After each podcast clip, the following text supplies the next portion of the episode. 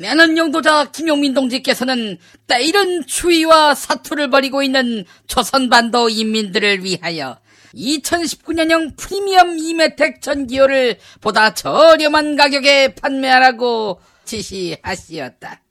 유럽 인증을 통과해 전자파 걱정 없이 사용 가능한 프리미엄 이메텍 전기요는 매일 6시간씩 사용해도 한 달 전기료가 고작 천원에 불과해 김용민 동지는 이메텍 전기요야말로 겨울철 동장군의 적대 행위를 중지시킬 평화의 아이콘이라 강조하시었다.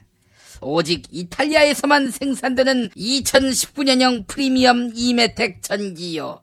물세탁이 가능한 싱글 사이즈 전기요를 99,000원에 구매할 수 있는 방법은 오로지 김용민닷컴, 김용민닷컴.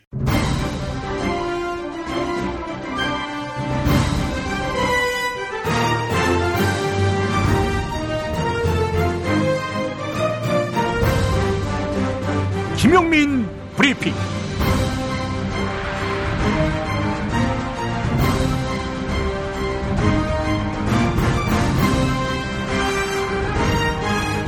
(2018년 11월 5일) 월요일입니다.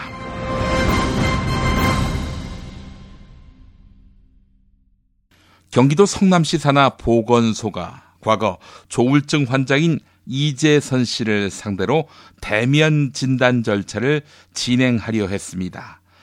그러다가 중단했습니다.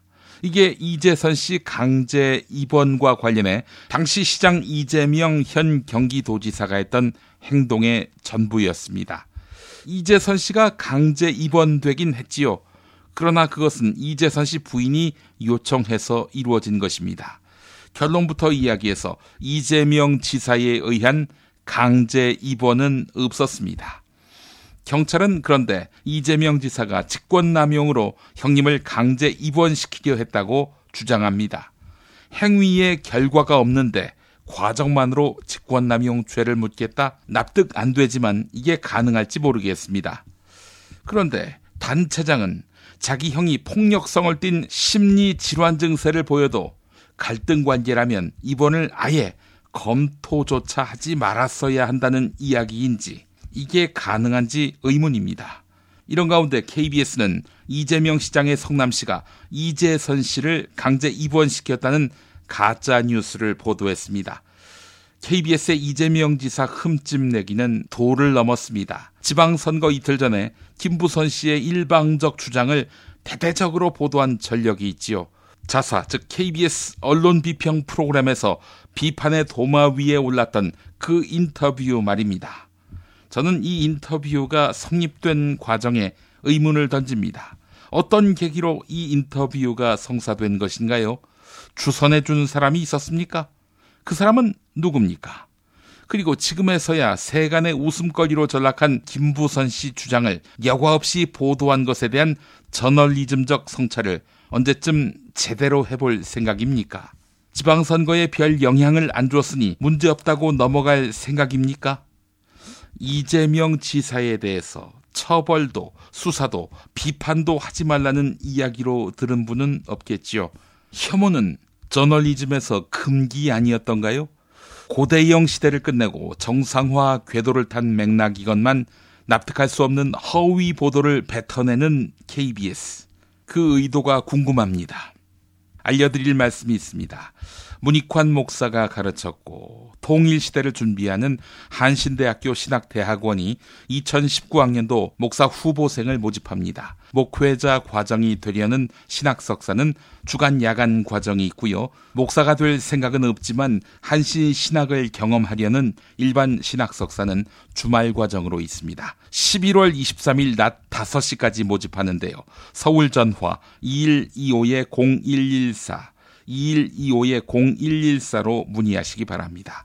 한신 신학을 통해서 세계의 신학을 깊이 연구하고 더 나아가 시대의 예언자의 길을 걷고자 하는 모든 분들을 환영합니다. 광고 듣고 오늘 사김쇼 이어갑니다.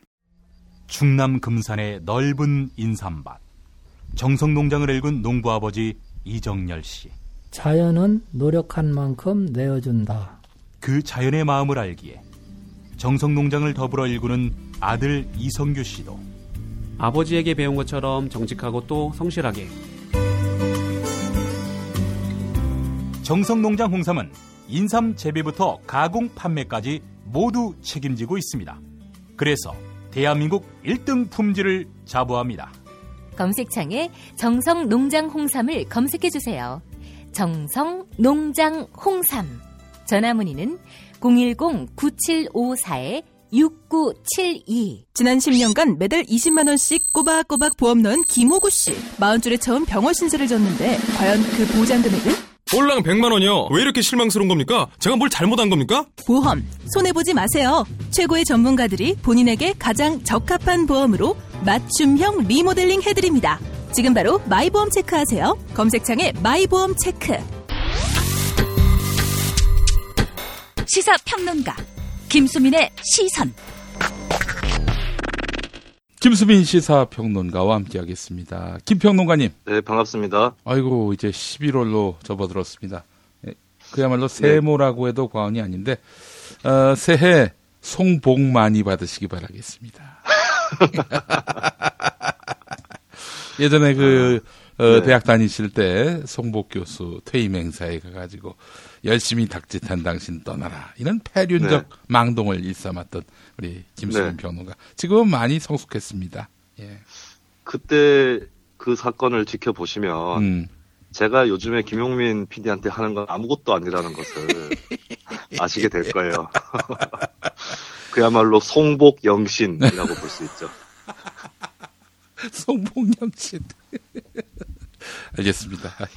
아, 그래요. 이제 뭐 그분과 뭐좀 회포를 푸는 자리가 마련됐으면 좋겠어요. 아, 그분이 제가 사는 곳 바로 옆에 사시다시피 하는데, 네. 예, 근데 뭐 저를 알아보시지는 못할 거예요. 음. 예, 제 이름도 모를 것이고, 어, 그래요. 예, 그때 조중동에서 특히 조선동화 저희 이름이나 저희 단체 명의를 제대로 소개를 안 해가지고, 음. 네. 그리고 송 교수님 또 그냥 그 피켓 시위 하는 거를 지켜보시다가 바로 강연장에 들어가셨기 때문에, 음. 네. 그래서 뭐, 봐도 못 알아보실 것 같아요. 최근에 가까이서 음. 스쳐 지나간 적이 있었는데, 음. 예, 못 알아보셨습니다. 그래요. 그 배은 했다라고 조선일보 동아일보가 주장했는데 어 그분께 뭐 수업을 듣거나 혹은 뭐 은혜를 입거나 그런 적은 없었습니까? 은혜를 입기는 커녕 그분이 쓰시는 칼럼 때문에 스트레스만 많이 받았죠. 예. 한 번도 수업도 들은 적도 없고. 그, 그럼 배은이 아니지. 아니, 그- 같은 학교에서 한 사람은 교수고 한 사람은 학생이었다고 그게 뭐 은혜를 주고받은 관계가 됩니까? 그러게 말이죠. 음, 예. 그렇습니다. 그러나 김용민과의 관계는 은혜를 입고 또 받는 관계다. 이런 점을 또 거듭 강조하는 바입니다. 어, 제가 은혜를 갚는 방법은 음, 계속해서 쓴소리를 하고, 예, 바로 잡아 드리는 것이 은혜를 갚는 것이 아닌가 싶어요. 알겠습니다. 예, 원래 몸에 좋은 약은 쓴 법입니다. 음, 알겠습니다. 쓴소리를 일삼는 우리 김수민 평론가. 오늘 어떤 이야기 준비하셨습니까? 네, 오늘 제가 좀 드릴 얘기는 음. 비정규직의 정규직화하고 예. 사립유치원 문제인데요. 어, 두 문제가 어떤 관계가 있을까요? 제가 최근에 인터넷 댓글들을 지켜보면서 음, 아 사회에 우려할 만한 현상이 생기고 있다. 오, 라는 네, 느낌을 강하게 받았고 좀 위험성을 느끼고 있어요. 어, 그래요. 근데 오. 그두 문제 모두에서 좀 그런 것들이 나와서 음, 예, 그래서 좀 오늘 얘기를 드려볼까 합니다. 어, 그래요. 어떤 우려할 지점을 발견하신 겁니까? 비정규직의 정규직화부터 먼저 말씀을 드리면 음, 얼마 전에 머니투데이에서 기사가 하나 나왔는데요. 예. 사실 이 기사를 잘 읽어보면 기자의 성향을 유추를 할 수가 있습니다. 음, 왜냐하면 마지막에 인터뷰해서 인용한 사람이 하종강 씨예요. 어, 예, 노동운동을 하셨던 분으로 유명하죠. 지금 성공회대학교 노동 아카데미 원장이세요. 예, 예, 그렇습니다. 예, 뭐 강연도 많이 다니셨고 노동 상담 활동 많이 하셨고 음. 만화 송곳에 그 나오는 음, 어, 고구신이라고 하는 노무사의 실제 모델 중에 한 분이기도 하죠. 예, 예, 예. 그리고 만화에도 까메오로 잠깐 그분의 얼굴이 나오기도 하고 음, 예, 우리 그 김용민 브리핑 출연하시는 이선옥 씨도 송곳에서 까메오로 나왔던 것 같아요. 예, 예, 예. 예, 하여튼 그래서 그런 분 인터뷰를 따는 걸 봐서는 그 음. 기자도 정규직화라든가 고용 안정, 음. 노동권 신장에 찬성하는 기자라고 봐요. 예, 예, 예. 예, 근데 그 기사에 엄청난 악플들이 달리는 걸 보면서 어, 예. 그리고 그 악플의 내용을 보면서 좀 위험하다는 생각을 하게 됐습니다. 음. 그게 어떤 거냐면 예, 예. 그 기사는 공공 부문에서 최근에 정규직화를 활발하게 하고 있죠. 음, 어, 그런데 그 정규직화 속에서 현장 노동자들이 불만을 갖는 음. 그런 경우들이 어, 그 기사에 담겨져 있습니다. 그 음. 불만은 원래 정규직이었던 사람이 아니라 비정규직이었던 사람들이에요. 음, 예. 뭐몇 가지 사례가 있는데 첫 번째는 어떤 보안 노동자가 정규직화의 어, 기로에 놓이게 됐는데 문제는 정규직화가 되면은 원래 정규직들과 같은 처우를 받게 되잖아요. 예, 예, 예. 근데 그분이 50대 후반입니다. 음, 근데 보통 보안직이나 청소하시는 분들은 좀 늦게 일을 시작하셔서 네. 어, 일종의 노인 일자리로 많이 그렇게 쓰여지고 있는 것이 현실이죠. 예. 근데 그분 입장에서는 정규직이 됐다가 아 이거 정년이 바로 몇 년 뒤에 다가오는 거 아닌가 음. 하는 그런 불안감을 갖고 있다고 하고요. 그리고 또 어떤 분은 정규직 전환이 되긴 했는데 자회사 고용이라는 음. 형태로 정규직이 됐어요. 예. 기관에서 직접적인 어떤 고용이 바로 된 것이 아니라 그 기관 산하의 자회사를 두고 거기에 고용이 된 건데 음. 이게 기존의 용역 업체를 통해서 고용된 거하고 차이는 고용은 안정이 되지만 어, 어떤 처우라든가 여타의 부분들이 별로 개선되지는 않는 그런 문제점이 또 있는 것이고 예, 예. 어 그리고 자회사 고용을 하다 보면은 또 중간에 자회사에서 일을 하는 사람을 두어야 되기 때문에 음. 용역업체에 지불하고 있는 그 비용이 그대로 들어갈 수가 있습니다. 예. 그래서 직접 고용에 따른 어떤 비용 절감이라든가 그런 부분들은 또 안 되는 것이죠. 음. 그래서 뭐 이런 경우들에 대해서 그 기사가 보도를 하고 있는데 어 이거는 정규직화 하지 말자는 얘기는 아니었던 것이고 음. 예, 사실 문제가 발생하게 된 배경에 깔려 있는 방법보다 그 문제를 해소하고 더 좋게 만들려고 하는데 드는 해법이 더 복잡할 수밖에 없어요. 어.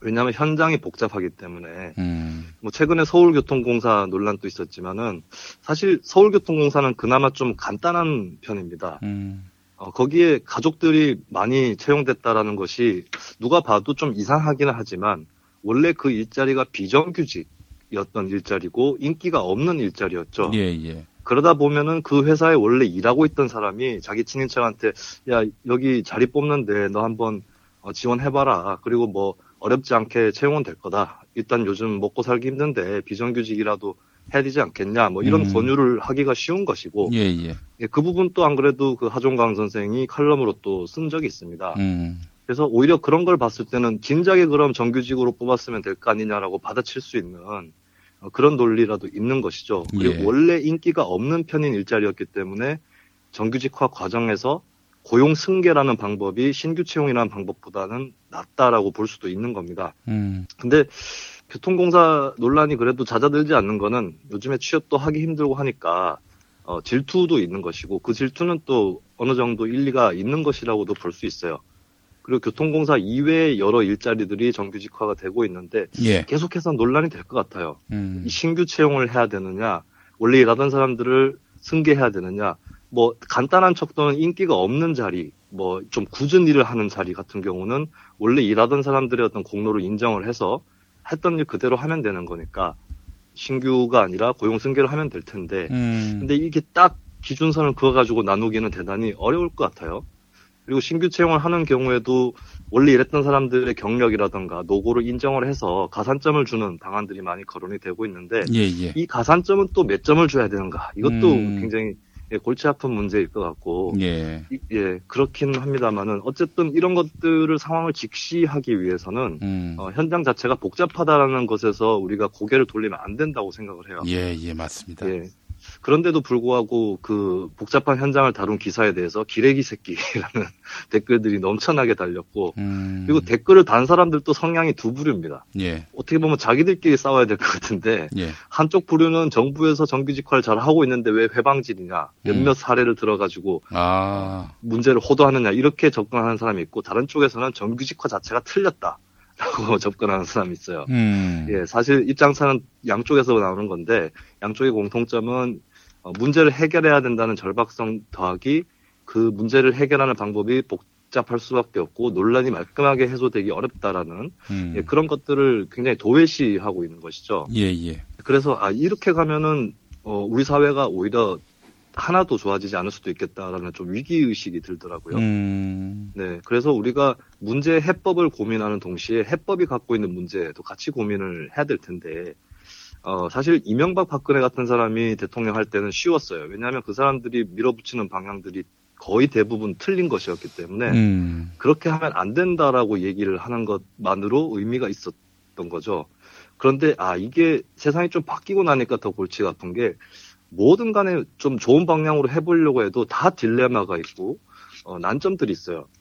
그런 것들을 많이 느낀 게 뭐 최저임금 인상 문제도 그랬었고 입시 문제도 그랬었고 음. 막상 이렇게 바꿔보려고 하니까 또 다른 어떤 저항들이 생기고 원래 이제 진보적이거나 개혁적인 정책을 지지했던 사람들 일부조차도 뭐 돌아서거나 음. 이런 것들이 자꾸 발생을 하고 있어요. 예. 근데 이거는 자체는 뭐 당연히 있을 수밖에 없는 일이고 중요한 것은 그거를 직시하면서 예, 문제를 더 깊게 들여다보는 것이라고 생각을 해요. 음. 근데 이런 태도가 또 적용이 안 되고 있는 게 사립 유치원 문제도 마찬가지라고 보는데요. 예, 예. 사립 유치원도 제가 기사를 보다가 댓글 때문에 아 이러면 안 되는데라고 싶었던 것이 있습니다. 음. 최근에 사립 유치원 문제의 여러 해결 방안 중에서 하나로 등장한 것이 공영형 사립 유치원이거든요. 음. 예, 예, 예. 네. 근데 공영형 사립 유치원에 대해서 대단히 악플들이 많이 달려 있고 음. 그리고 이 문제를 좀 주목한 언론이 시사인인데요. 예, 시사인이 2017년 작년에도 공영형 사립 유치원 기사를 냈었어요. 예. 예, 그때 기사도 다시 보니까 악플들이 많이 달려 있습니다. 아, 이게 아무래도 단체가 동원됐다는 느낌을 받게 하는데요. 그 공영형 사립 유치원은 이런 거 아니에요? 몇 억만 들이면은 사립 유치원을 공영형 구조로 바꿀 수 있다. 따라서 공적 통제, 감시가 가능하다.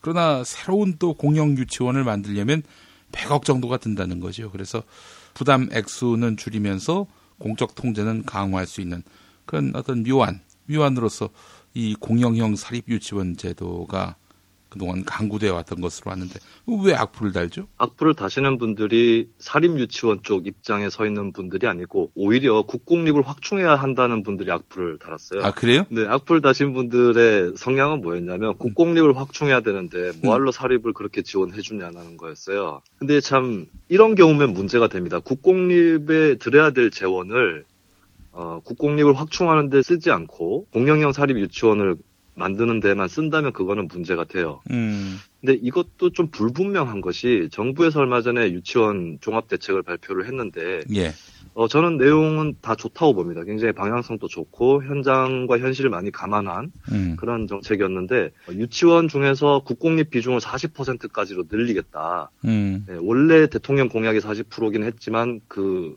실현 시점을 당긴 것이었죠. 음, 그래서 응당해야 될 일이라고 저도 생각을 당연히 하는데 그 방법론 중에 하나가 공영형이라고 써 있었어요. 음, 근데 공영형 사립 유치원은 사립이거든요. 예, 근데 그렇다면 그 40%의 국공립에 공영형도 포함이 되는 건가? 음, 예, 굉장히 이게 불분명해서 기사에도 제대로 설명된 것이었고 기자도 정부에 질문을 한 게 없는 것 같아서 제가 직접 교육부에 전화를 걸어봤습니다. 어, 그래요. 근데 예, 조직도에 쓰여져 있는 전화를 걸었는데 3일에 걸쳐서 다섯 번 정도 통화를 시도했는데 전화를 안 받으세요.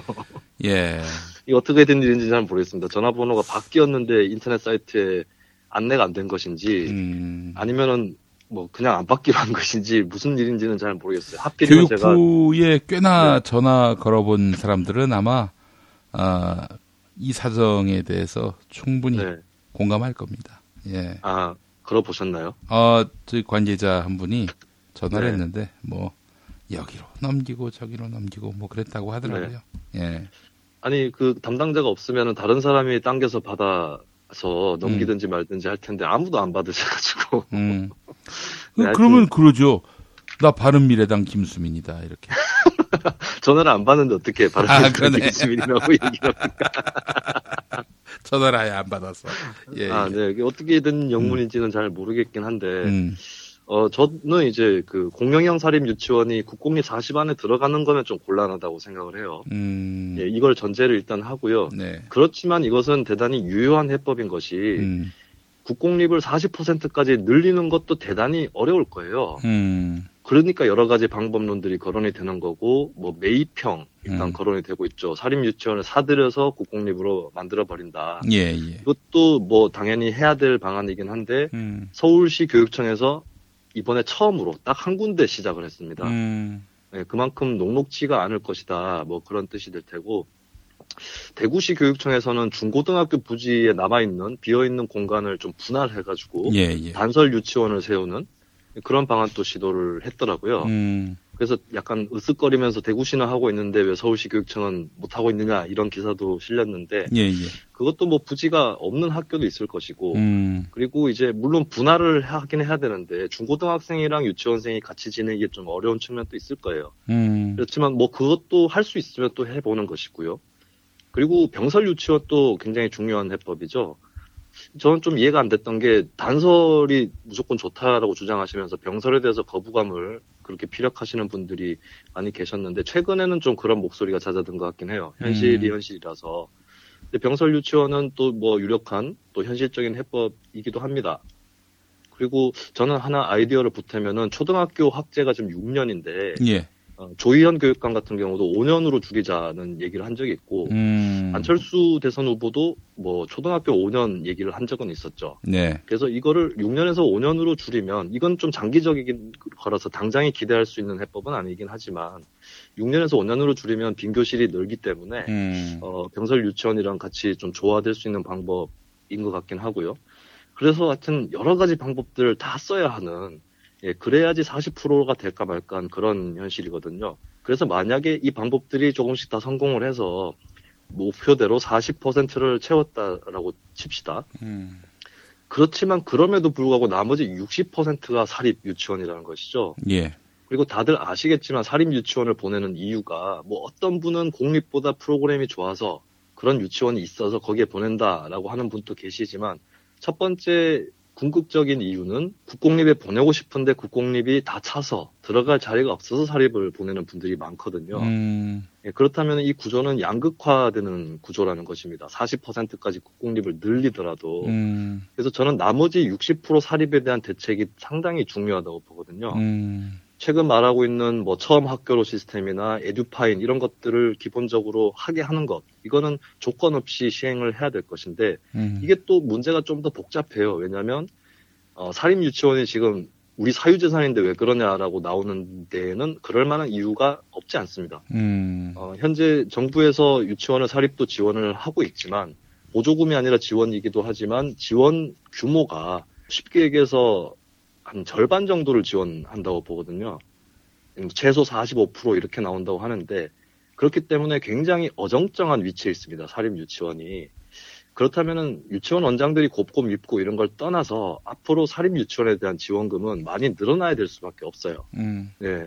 그- 이것도 굉장히 복잡한 안이 될 겁니다. 그냥 무작정 사립인데 지원해 줄 수도 없고, 그러면 투명성 감독 이런 것들을 또 강화해야 될 것이고, 또 사립 유치원 원장들이 자기 땅이나 뭐 건물 같은 거 자기 돈으로 해서 하는 경우라면 더더욱이나 어떤 수익성이라든가 이윤 추구의 욕망을 벗지 못할 것인데, 그렇다면은 그런 좀 이윤 추구 욕망을 꺾는 동시에 운영의 안정성을 또 보장해주고 그러면서 음. 감독이나 경영의 투명성을 강화하고 이런 네. 여러 가지를 다 관철시켜야 되는 예, 그리고 이제 사립 유치원도 똑같은 사립이 아니라 어, 의무라든가 어떤 책무 이런 것들을 준수하는 만큼 지원을 해줘야 될 것이고 그래서 사립 유치원에도 어, 어느 정도 단계나 층위들이 필요할 수 있어요. 대단히 복잡한 해법들이 앞으로 필요할 수 있는데 어쨌든 공영형 사립 유치원은 첫 단계로서 반드시 해야 될 일이라고 생각을 합니다. 음. 근데 그 공영형 사립 유치원도 아직까지 빨리 늘고 있지 못해요. 이것도 조희연 교육감이 유치원 문제로 고민을 많이 하신 것 같은데 공영형 사립 유치원도 서울시 교육청에서 선도적으로 추진을 했지만 현재로서 한 네 군데인가요? 그 정도 지정이 돼 있다고 하고 그리고 이것도 시한이 있습니다. 몇 년 지나게 되면은 공영형이 아니게 될 수도 있어서 음. 어, 마음 먹고 공영형 사립 유치원 전환을 시도했던 원장들도 좀 불안해하고 있어요. 그 참고로 공영형 사립 유치원은 원래 사립으로 만들어진 것이지만 이사라든가 이런 것들을 개방을 하고 거의 국공립하고 같은 수준으로 어, 감독을 받으면서 그렇게 운영을 하는 그런 유치원인데 어, 처음 유치원을 만든다 했을 때는 굳이 공영형 사립을 만들 필요는 없을 거라고 보고 예. 저는 참 박정희 전두환 이런 사람들 좋게 보기가 어려운 게 진작에 음. 산업화 단계에서 나라에서 돈을 들여가지고 유치원이나 대학교도 마찬가지고요. 국립을 충분히 지었었어야 했습니다. 음. 예, 거, 그건 독재자라도 할 수 있는 일이고 독재자라서 할 수 있는 일이기도 해요. 예. 근데 그런 것들을 하지 않은 것이 참이 사람들이 굉장히 안목이 짧았다라는 한편으로는 음, 예, 그런 예. 생각도 들게 하는데 근데 지금 어쨌든 현실은 사립이 엄청나게 많은 80%에 해당하는 그런 현실이기 때문에 음. 어, 그래서 이거를 국공립을 확충하는 것만으로는 빠른 시일 내에 음. 어, 국공립 위주로 만들기 어렵고 나머지 사립에 대한 대책이 대단히 중요하거든요. 예, 예. 근데 지금 사립도 그리고 뭐 원장들이 폐원하겠다라는 그런 위협을 가하고 있기도 한데 음. 폐원 같은 경우는 많이 막아낼 수는 있지만 원안 모집을 중단하겠다 이래 버리면 좀 답이 없어집니다. 그렇죠. 예, 그래서 잘못하면은 국공립 늘리다가 수급난이 일어날 수도 있어요. 음. 예, 그래서 저는 국공립 확충을 반드시 해야 된다고 봅니다. 왜냐하면 사립 유치원을 압박하기 위해서라도 음. 아 국공립이 이렇게 늘어나고 있는데 우리가 수익 추구만 하다가는 어, 끝장날 수도 있겠다. 차라리 음. 공영형으로 편입이 되거나 어, 사실상에 거의 공공기관에 가깝게 운영을 하자라는 쪽으로 선택을 하도록 예. 유도하기 위해서라도 국공립 확충은 당연히 절실하다고 생각을 합니다. 음. 하지만 국공립을 확충하는 것 외에 다른 해법들, 남아있는 사립 영역에 대한 해법들을 만들어내지 않으면, 그리고 그 해법에는 당연히 지원이라든가 돈이 더 들어갈 수밖에 없는 거거든요. 예, 예. 그래서 그걸 유치원 연- 원장에 대한 혐오만으로 어, 해결할 수는 없는 것인데, 예, 예. 공영형 사립 유치원이라고 하는 필수적인 해법에 대해서조차도 그냥 닥치고 국공립만 늘리세요라고 하는 풍토가 과연 바람직한지 음. 예, 그좀 걱정되는 것이죠. 그 제가 제일 걱정하는 거- 현상은 이런 거예요. 만약에 불평등 구조가 20대 80으로 짜여져 있으면 음. 어, 당연히 그 불평등을 완화해야 되는데 이 구조를 어떤 서투른 해법이나 단선적인 해법만 가지고 이를 밀어붙이다가 50대 50의 구조로 만들어 버릴 수도 있습니다. 음. 50대 50이 된다고 했을 때는 30에 해당하는 사람들이 조금 더 좋은 환경, 조- 좋은 조건으로 편입될 뿐 나머지 50에 대한 배제, 불평등은 더 심해질 수도 있는 거거든요. 음. 비유하자면은 어, 배를 타야 되는데 배 좌석이 좀 좁아서 넓히고 뭐 안락하게 하다 보니까 여러 가지 공간을 잡아먹게 돼서 오히려 배 타는 사람들이 줄어드는 이런 현상이 벌어질 수 있는 것이죠. 음. 그리고 20대 80 구조에서 중요한 거는 불평등을 없앤다는 것은 20대 80 사이에 있는 장벽을 허무는 것이지 장벽의 위치를 조금 50대 50 쪽으로 밀어내는 것은 아니라고 생각을 합니다. 예. 근데 지금 잘못하면은 우리 사회가 뭐가 문제인지 사람들은 많이 알고 있고 대략의 방향에 대해서도 알고 있는데 해법을 잘못 쓰게 되면은 오히려 교묘하게 불평등은 더 심해질 수 있는 음. 그런 문제가 있는 것인데 여기에 대해서 좀 깊이 고려하지 않고 무작정 좀 쉬운 해법만 늘 고집하고 음. 핏대로 올리는 그런 문화가 있는 것 같아요. 예, 예. 예, 그런 것들이 또 우려가 되죠. 또 최근에 강사법 문제도 뜨거운 감자로 떠올랐는데요. 음. 강사법 같은 경우는 어, 법의 내용은 그 강사들의 어떤 처우를 안정시켜 준다는 것이겠고 좋은 취지겠습니다만은 당장에 지금 강사법을 명목으로 이유로 해가지고 강사들에 대한 해고 음. 이것들이 이루어지고 있어요. 더 준비가 되고 있고 부인하는 사람들도 있지만 현장에서 일하는 사람들이 증언을 하고 있고 심지어 강사도 아니고 행정에 어느 정도 들여다보고 있는 조교들도 지금 다 그 계획이 추진되고 있다라고 증언을 하고 있습니다. 예. 그래서 여기서 뭐 강사법 얘기를 제가 길게 할 수는 없을 것 같긴 한데 뭐 법을 시행하면서 어떤 보완책을 내놓는 것도 있을 수 있고 아니면 법을 뭐 일각에서 얘기하듯이 유예시키는 방법 여러 가지가 있을 수 있는데 여하튼 문제가 되는 것은 어떤 사람들의 자리를 안정적으로 만들어 주려다가 나머지의 상당히 많은 사람들이 피해자를 양산하는 그런 방법은 피해야 된다는 것이죠. 음. 근데 우리 사회에서 현재 진행되고 있는 많은 얘기들이 오히려 문제가 더 다른 방향으로 커질 수 있는 이런 여지들을 잘 안 보는 습관들이 우리가 은연중에 생긴 것이 아닌가. 예. 특히 이명박 박근혜 정권이라는 9년 동안 전반적인 퇴행을 겪다 보니까 그 반대 방향으로 그냥 밀면은 그만이다. 그러면 그게 그냥 정답이다라고 생각하는 예. 그런 풍토도 생겨난 게 아닌가 싶어요. 그거야말로 저는 이명박 박근혜 정권이 남긴 가장 나쁜 유산이자 저주라고 생각을 하는데 예. 그래서 이제 문제를 해법 을 만들어내는 데는 다각적인 고민이 필요하고 음. 거기에 대해서 조금 더 어, 계속 토론을 벌이는 그런 것들이 좀 됐으면 좋겠어요. 예, 알겠습니다. 그래 어떻게 김수민 평론가가 보기에는 최상의 해법은 뭐라고 보세요? 비정규직 대책과 네. 관련해서. 비정규직 대책은 저는 아까 전에 제가 모니투데이 기사를 소개를 해드렸는데 어, 진짜 나쁜 기사는 따로 있었어요. 음. 어, 그 기사는 뭐였냐면 취지는 정규직과 비정규직이라는 패러다임을 너무 고집할 필요가 없다. 음. 사실 뭐 정규직과 비정규직이라고 딱 나뉘어지지 않는 자리들도 있는 것이고 그 말 자체는 저는 맞다고 생각을 하는데 예, 예. 그 기사를 자세히 들여다 보니까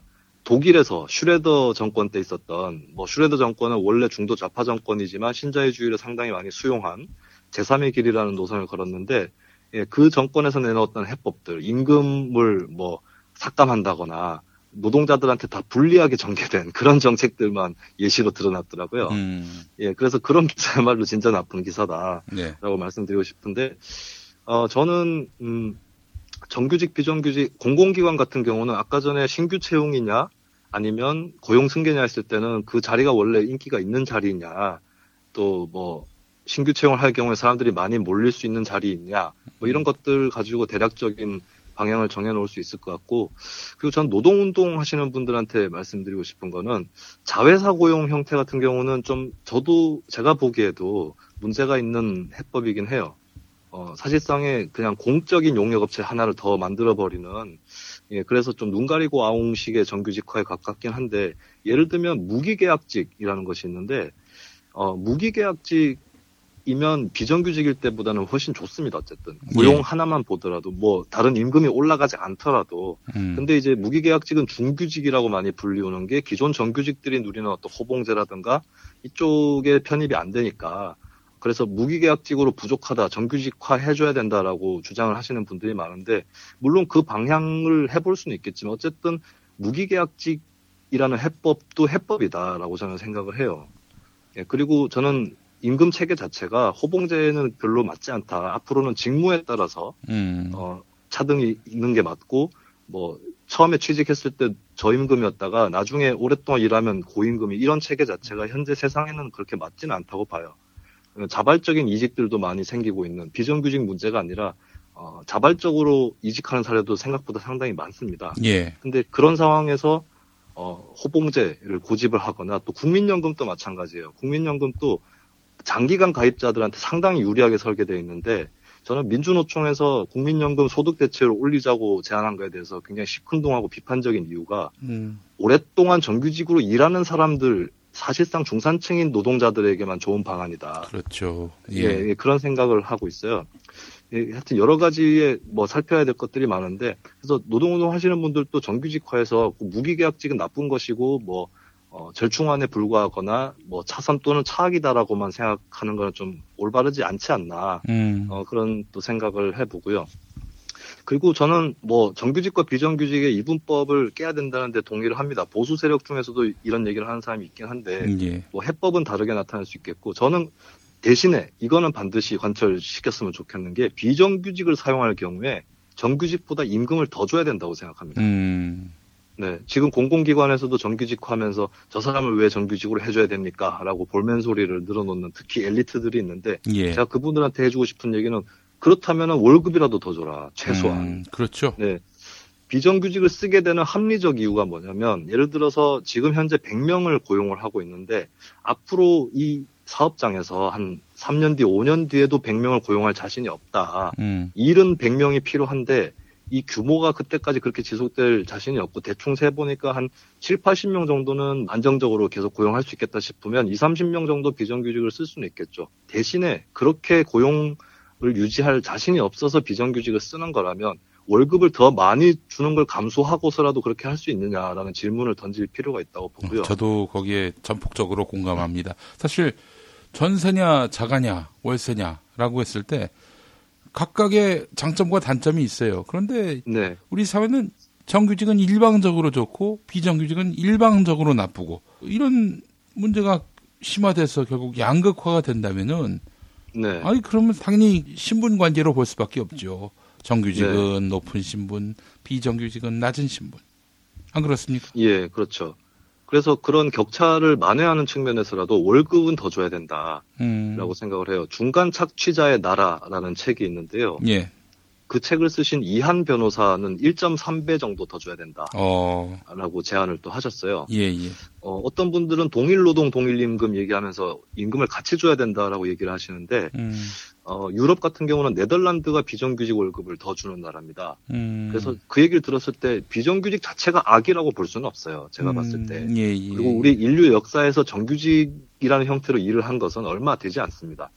또 어떻게 보면 노동이라는 것이 사람이 얽매이는 것이기도 한데 음. 뭐 이런 얘기도 할 수 있죠. 너무 급진적이고 관념적인 얘기로 들릴 수 있지만 아니 뭐 비정규 노예를 정규 노예로 만드는 게 좋은 건가? 뭐 이런 얘기도 할 수 있는 것이겠고 그 저는 앞으로 살아가면서 인류의 삶이 좀 어, 여러 가지 직업을 겸하는 그런 형태로 가야 된다고 봐요. 음. 예. 그래서 뭐 단순 노동하는 사람은 단순 노동만 하면서 그럭저럭 먹고 살고 이거는 인류가 지향해야 될 목표는 아닌 것 같습니다. 그렇습니다. 예. 그래서 사람이 단순 노동도 하고 숙련 노동도 하고 음. 뭐 시민 운동도 하고 농사도 짓고 예. 이런 여러 가지 일들을 같이 할 수 있는 구조로 나아가야 되고 그리고 그게 현실적이라고 봐요. 음. 이게 제가 뭐 이상적인 얘기를 하는 것이 아니라 그리고 또 사람이 뭐 단순 노동하는 사람 따로 정해져 있다면 그러면 전문가들은 단순 노동 이라는 것에 또 좋은 점을 경험을 못 해봅니다. 단순 예. 노동도 좋을 때가 많아요. 마- 길게만 안 하면 음. 예를 들면서 뭐 선거 운동, 선거 캠프에서 있다가 어 선거 캠프에 있다 보면 공보물에 어떤 스티커라든가 이런 걸 붙여야 될 때가 옵니다. 음. 그리고 그때는 일손이 부족하기 때문에 뭐 선거에서 홍보 업무를 맡든 조직 업무를 맡든 간에 다 달라붙어요. 예, 그때 얼마나 머리가 상쾌한지 모릅니다. 스티커를 붙이고 있으면. 그래서 이제 정규직화 자체가 인류의 목표일 수는 저는 없다고 보고요. 예. 대신에 비정규직을 쓴다면은 월급은 더 줘야 된다. 음. 네. 그래서 저는 네덜란드식, 네덜란드도 비정규직이 상당히 많은 나라입니다. 음. 어, 하지만 비정규직이 많다고 해서 사람들의 삶이 불안하지는 않죠. 두 예. 가지 때문에. 예. 하나는 사회복지가 잘 돼 있고, 음. 두 번째는 비정규직에 대한 보상 시스템이 되어 있기 때문에. 그렇습니다. 예. 예, 그래서 저는 비정규직의 월급을 더 주는 이거는 좀 법제화가 되었으면 좋겠어요. 예. 그렇게만 해도 뭐 정규직 비정규직의 문제가 그게 좁혀지지 않겠습니까? 그리고 나 정규직 그만할래. 비정규직 할래. 이런 사람들도 생길 것이고요. 그 1987년 노동자 대투쟁 전에 울산의 중공업 조선 사업장 쪽에서는 음. 비정규직이 꽤 있었다고 해요. 음. 근데 그 사람들이 그냥 비정규직으로 처음에는 눌러 앉기를, 그러니까 비정규직으로 유지되기를 바랬던 사람들도 많다고 합니다. 왜냐하면 월급을 더 줬다고 해요. 음. 근데 이제 노동자 대투쟁을 하면서 정규직 임금이 올라가니까 아 그럼 나도 정규직으로 취직할래 이러면서 이제 또 넘어오기도 했다고 하는데 아, 그렇군요. 예 그래서 뭐 정규직 임금 그때 당시에 올렸던 게 잘못이라는 얘기는 아니고요. 그러니까 음. 비정규직이 임금이 더 주게 되면 비정규직이 갖고 있는 단점이 좀 상쇄가 되는 부분이 있고 그리고 이제 사측이 비정규직을 양산하는 것을 제어할 수 있습니다. 음. 비용을 더 줘야 되기 때문에 예. 그러면 차라리 정규직 쓰지 뭐 이렇게 되는 것이죠. 음. 네. 그래서 정규직화라는 관점에서 보더라도 비정규직한테 월급을 더 주는 것이 저는 합리적이라고 생각을 하죠. 예. 알겠습니다. 자, 우리 김수민 평론가와 함께 살펴본 시간 너무 유익했습니다. 아, 네. 웬일로 유익하다고 음. 말씀을 네. 해주셔서. 아, 그렇습니다. 아, 자, 우리 김수민 평론가, 지금 비정규직인데 말이죠. 어, 월급을 더 올려달라, 이런 이야기로 30분을 채웠습니다. 게스트 출연료는 음, MC 출연료보다 더 많이 줘야 되는 게 아닌가라고 음. 생각을 합니다. 아, 네. 알겠습니다. 오늘의 그 요점은 바로 그거였어요. 예, 그래서 SBS와 KBS에 음, 그것을 요구할 생각입니다. 네, 알겠습니다. 꼭 요구하시기 바라겠습니다. 어떻게 되는지 우리 함께 또 지켜보도록 하겠습니다. 예. 아마 제 출연료는 올리지 않고 음. 어, 김용민 MC의 출연료만 깎는 것으로 아? 기결되는 건 아닌가. 어, 설마 그런 상황이 올지. 예. 네. 알겠습니다. 자, 수고 많이 하셨습니다. 예, 고맙습니다. 요즘은 장기 렌트카 시대. 장기 렌트 오토리스를 이용하시는 분들께 세 사람을 소개시켜 드리겠습니다. 경쟁력으로 가격을 낮춘 세 사람. 실력과 정성을 소비자에게 전달하는 세 사람. 각 분야의 전문가들이 있어 든든합니다. 믿고 구매할 수 있는 세 사람. 검색창에 세 사람. 새 차를 파는 사람들. 스페이드 퀴즈입니다. 돌잔치, 칠순잔치, 가게 홍보, 체육대회, 창사기념일. 정답 기념품 아, 문제를 끝까지 들으셔야죠. 이럴 때 사용하는 판촉물이나 기념품, 답례품, 단체 선물 등을 취급하는 전문업체로서 국민을 위해 제대로 일하는 언론과 정당에 후원을 하는 판촉물 전문업체는 어디일까요? 정답 네 피 알 네? 어디라고요? 네 피알 네, 정답입니다. 판촉물이나 단체 선물이 필요할 때 이왕이면 우리 편 회사 네피아를 찾아주세요. 인터넷 검색창에 네피아를 치시거나 032-519-4800으로 전화주시면 친절하게 상담해드립니다. 그런데 상품은 뭔가요? 네피아를 가서 고르세요. 3만 가지가 넘는 물품이 있어요. 답은 이미 정해져 있으니 너는 대답만 해라고 하는 답정너. 아닌데. 답은 정치인데 너만 몰라. 이건데.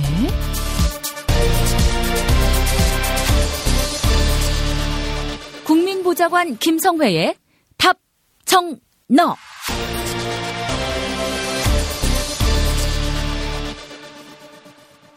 국회 더불어민주당 손혜원 의원실 김성회 보좌관 만나겠습니다. 김 보좌관님. 네, 안녕하세요. 네. 자, 오늘 어떤 이야기부터 해볼까요? 오늘은 먼저 뭐 최근에 직장 내 갑질로 논란이 되고 있는 양진호 씨 얘기 먼저 해야겠죠. 예, 위디스크 회장. 예. 예.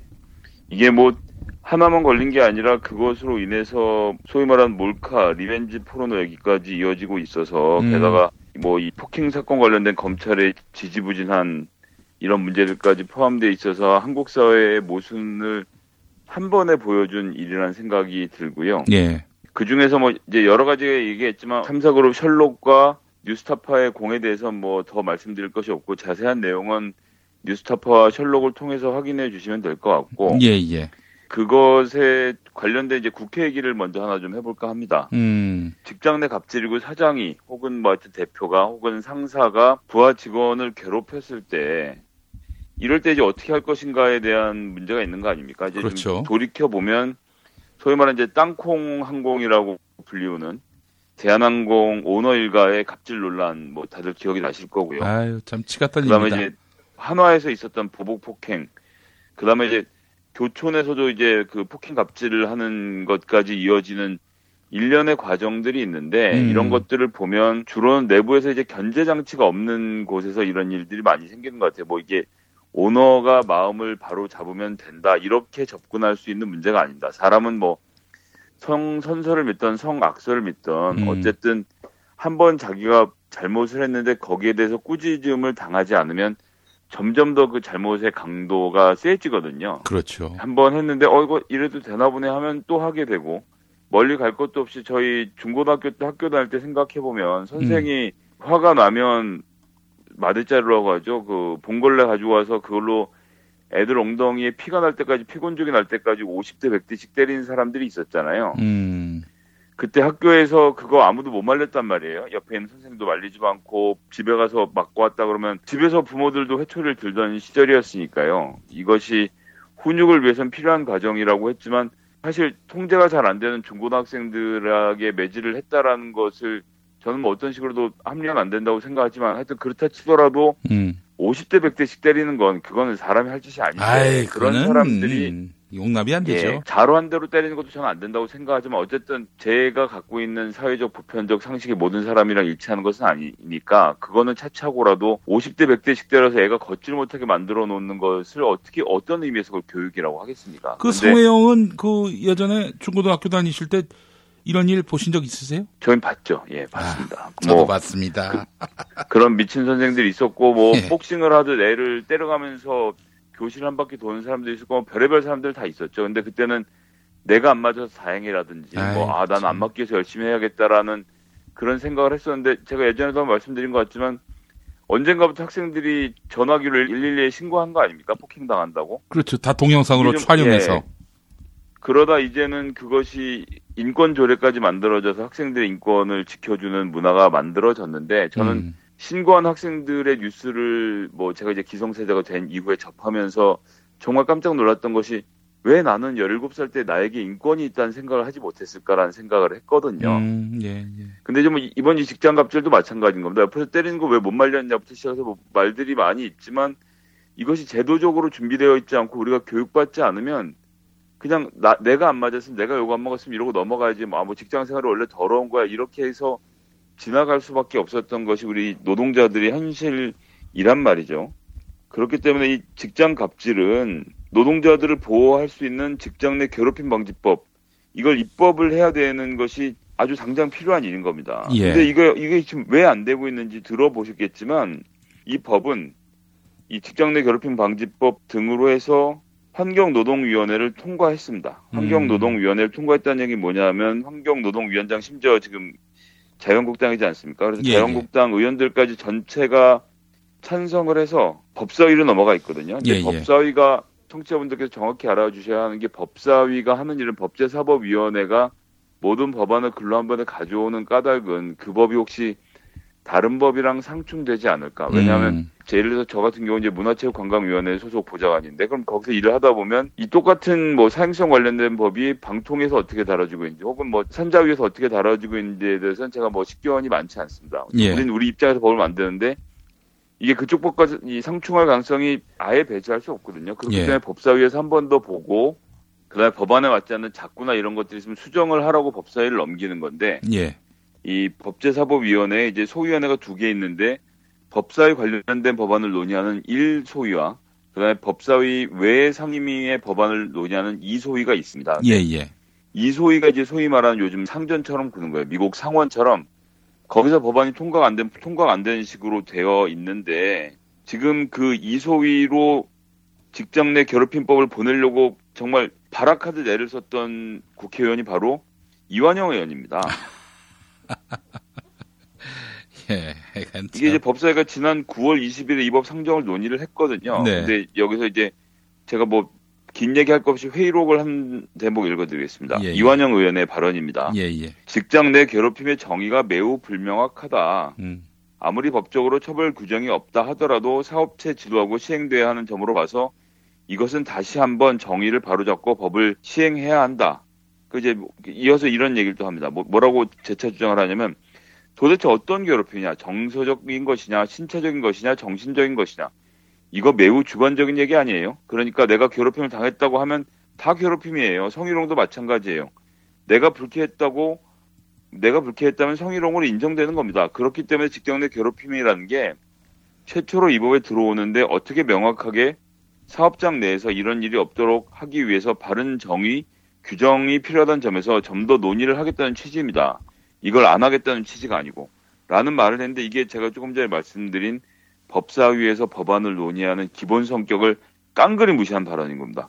자기들이 뭔데 규정을 다시 논의를 해요. 그건 이미 환노위에서 논의를 해서 자유한국당의 환노위원장인 자유한국당이 다 합의해서 통과가 된 거예요. 환경노동위원회가 이 문제 가장 전문가들입니다. 그 사람들 됐다고 하면 끝인 겁니다, 거기서. 예, 예. 근데 여기서 정의를 다시 하겠다라고 한 것은 이것은 월권이죠. 음. 이건 제가 심하게 말해서는 안 되지만 이완영 의원 분명히 누군가로부터 얘기를 들은 겁니다. 아. 예, 누군가로부터 부탁을 받았겠죠. 이 뭐 지금 처음 있는 일 아니지 않습니까? 삼성 등그 이제 보험회사가 특수고용 관계로 하고 있는 이 보험 설계사들에게 산재보험법을 적용해야 한다라고 환노위가 전체 결정하던 법안 소위에 제가 거기 앉아 있었는데 이완영 의원 끝까지 반대해서 김성태 당시 그 법안 소위 위원장이 고성을 질러가면서 당신 왜 그러냐고 이 법은 심지어 그 법은 자유한국당이 낸 법안이었는데 그래요. 그래서 결국 예 전체 회의로 다시 상정해서 당시 신계른 위원장이야 자유한국당 모든 의원들이 찬성하는 가운데 이완영 의원을 배제하고 법안을 통과시켜서 법사위를 보내놨더니 그때는 그 법을 권성동 의원이 막았습니다. 음. 똑같이 제2소위에서 이 똑같은 일을 지금 이완영 의원이 다시 20대 국회에서 하고 있는 거예요. 저는 그 어, 심각한데요. 국민을. 대표하는 사람인지 아니면 본인이 대변하고 있는 사람인지 누구, 누군지 정확히 밝혔으면 좋겠습니다. 짐작되는 반응이 있습니다만 제가 뭐 다른 당의 국회의원에 대해서 뭐 왈가왈부하지 않겠습니다. 뭐 지금 나와 있는 이 내용으로만 놓고 봐도 정의와 규정하는 것은 판노에서 다 해서 결정한 것입니다. 음. 법사위에서 그것을 논의할 자격이 없는 거예요. 아하. 그렇기 때문에 예, 예. 자유한국당은 게다가 전원 찬성을 했으니까 빨리 이완영 의원을 설득해서 음. 당론으로 정해서 이 법안이 통과되게 해야 합니다. 그래야 직장 내에서 여직원이 불쾌했으면 성희롱이다. 이것은 뭐 성희롱은 비단 여자만의 문제는 아닙니다. 여, 성 상사에게 남성 직원이 성희롱을 당할 수도 있는 것이고요. 그렇죠. 예. 남성 상사에게 남성 직원이 성희롱을 당할 수도 있는 겁니다. 이것은 성별의 문제가 아니고 자기가 성적으로 희롱을 당했다고 생각하고 성적 수치심을 느꼈다라고 하면 문제가 되는 건데 왜 직장에서 직장 상사하고 직원끼리 서로의 몸에 대해서 얘기하고 상대방의 꾸민 것에 대해서 얘기하고 행동 거지에 대해서 얘기하니까 음. 직장은 일하는 곳이지. 그렇죠. 그런 기본 의식이 안 돼 있는 직장 상사들은 혼나야 돼요. 옛날에 50대씩 피곤직이 되도록 막대 걸레 들었던 사람들 이제 징계 받지 않습니까? 그걸 그렇죠. 가지고 누가 뭐라 그럴까? 세상이 그렇게 변하고 있는 속도를 맞춰야 합니다. 그렇게 음. 돼야 이게 너무 당연한 일이고 자유한국당 전체를 얘기하는 것도 아닙니다. 자유한국당 지도부는 빨리 게다가 뭐 김성태 의원 환노위 출신으로 본인이 잘 알고 있을 겁니다. 이완용 의원이 어떤 사람인지를 그래서 저는 이 문제를 빨리 마무리 지어서 이번 본회의에는 음. 법사위가 빨리 이 법안을 통과시켜서 차제에 직장 내 갑질 금지법을 만들어서 음. 직장 상사들에게 직장 오너들에게 경고의 메시지를 정확히 날려야 한다는 점을 좀 강조해 말씀드리고 싶습니다. 예, 전폭적으로 공감하고요. 아, 이완영은 도대체 누구한테 이렇게 압력을 받아서인지, 혹은 뭐, 누구에게 덕을 끼치려고 했던 것인지, 혹은 우연찮게도 그렇게 된 것인지, 뭐, 분명한 것은 국회에 오랫동안 둬서 국민에게 별 도움이 안 되겠다라는 판단을 확고히 서게 만드네요. 예. 여기서 가장 아이러니한 점은 바로 그 이완영 의원이 고용노동부 출신 공무원이라는 겁니다. 그렇죠. 예, 예. 예, 고용노동부에서 노동청장까지 했던, 예, 지청장까지 했던 사람이 노동 문제에 대해서 이렇게까지 반노동적인 시각을 갖고 있다는 것, 우리나라 관료 사회가 어떻게 돌아가 왔는지, 그리고 음. 어, 자유한국당이 어떤 공무원들을 받아들여서 이 정당의 관료 시스템을 음. 이식하고 있는지를 보여주는 아주 좋은 사례라는 생각이 전 드네요. 뭐 예. 씁쓸하게 이루 말할 수 없습니다. 양진호 같은 자들은 처벌 받아야죠. 어떻게 그걸 지금 그냥 놔두고 있습니까? 예. 이제는 딴소리 못할 것 같은데, 이완영 씨가 계속 고집할까요? 저는 말씀드렸지만 그때 이 특수고용자에 대한 산재보험 도입하는 것도 자유한국당의 김성태 의원이 맞고함을 질러가면서까지 통과시킨 법안을 막아 놓았던 전례를 생각해 보면 예. 그러니까 앉아있는 법사위원 심지어 그 옆에 앉아있던 최봉홍 의원이 본인 낸 법이거든요. 예. 그거를 이완용 의원이 안 된다고 하니까 민주당은 보고 있었어요. 자유한국당끼리 싸우는 것을. 음. 그럼에도 불구하고 끝까지 안 된다고 우겼던 그 어떤 후안무치함을 돌이켜 볼 때 글쎄요. 자유한국당 당 지도부가 나서서 이야기해야 되는 대목이 아닌가 싶은 생각입니다. 예. 알겠습니다. 아, 그런 맥락과 비하인드 스토리가 있었군요. 그냥 이완영이 반대했다 이 정도만 알고 있었는데 어, 이런 현장의 이야기들 비하인드 스토리를 김성회 보좌관이 소상히 알려주셨습니다. 그때는 신계륜 의원 보좌관이었죠? 예, 그랬었습니다. 예, 네. 알겠습니다. 그래서 제가 법안 소위 현장에 가서 뭐 직접 본 것을 말씀드리는 것이기 때문에 뭐 틀림없습니다. 예, 그 그때가 어느 때였습니까? 2014년 5년에서 그 법안이 논의되던 시기였습니다. 그래요. 근데 사실 또 양진호 스캔들은 말이죠. 검찰의 그림자가 많이 보입니다. 어떻게 생각하세요? 일단 전 두 가지를 봐야 된다고 생각하는데 이제 최근에 그 자택을 압수수색을 당했습니다. 예, 그래서 예. 직장 갑질인데 왜 자택을 압수수색하냐라고 이야기들을 하고 있는데 음, 제가 보기엔 이렇습니다. 이게 그 2013년에 양진호의 현재는 뭐 이혼을 한 당시 부인과 불륜 관계를 그 의심을 한 뭐 양진호 음. 거의 이제 보면 의체충 수준이었던 걸로 보여지는데요.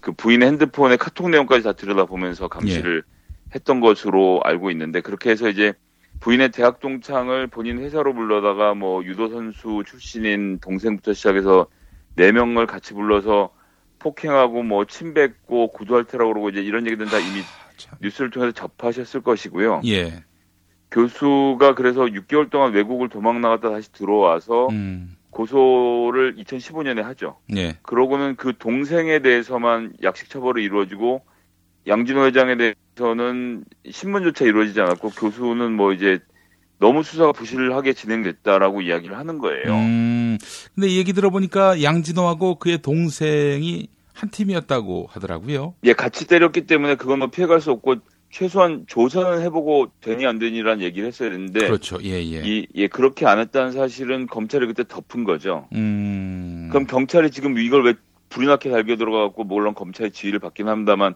압수수색을 했을까? 음, 이 관련된 내용들을 확보해서 이 문제에 대해서 재수사를 하려는 의지를 전 경찰이 갖고 있다라고 일단 보고요. 예, 예. 그래서 이게 양진호의 폭행 사건도 연루가 되어 있고 음. 또한 이 웹하드에서도 너무나도 많은 불법 자료, 뭐 리벤지 포르노부터 시작해서 음, 온갖 불법 음란 동영상들이 꽉 차 있어서 누구나 다 알고 있는데 관리들만 모른 척하고 있었던 것 아닙니까? 이게 예, 좀 예. 회원이 천만 명이 넘는 엄청난 거대한 사이트예요. 벌어들인 수익도 좀 어마어마했고 그.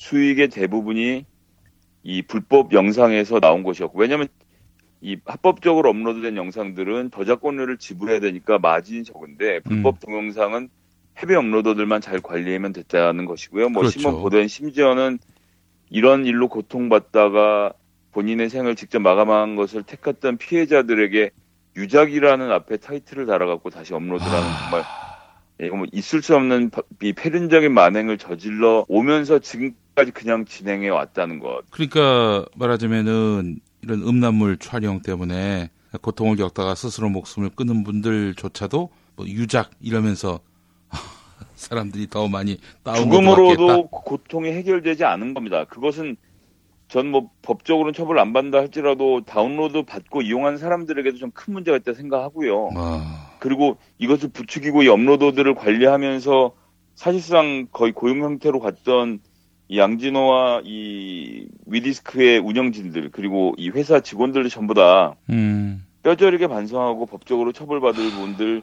받아야 한다고 생각합니다. 이제 여기서 또 더 중요한 것은 이렇게 해서 쉽게 돈 버는 사람들을 막으라고 검찰과 경찰이 공권력을 가지고 있는 것 아니겠습니까? 그렇죠. 그럼 과연 이 자들이 자기 역할을 했는가? 음, 저는 이 점에 대해서 정말 너무나도 큰 의심이 든다는 말씀을 예, 드릴 수밖에 없네요. 이게 어떻게 했길래 그리고 지금 뭐 들어보니까 이번 사건이 벌어지고 나서 더 많은 더 좋은 변호사들을 대거 고용해서 재판을 대비하고 있다고 하는데 아시겠지만 이 이혼 소송을 담당했던 거는 우리 정문호 게이트로 이 탄핵의 문을 활짝 열어주셨던 우리 최유정 변호사 지금은 예, 징역을 살고 계시죠.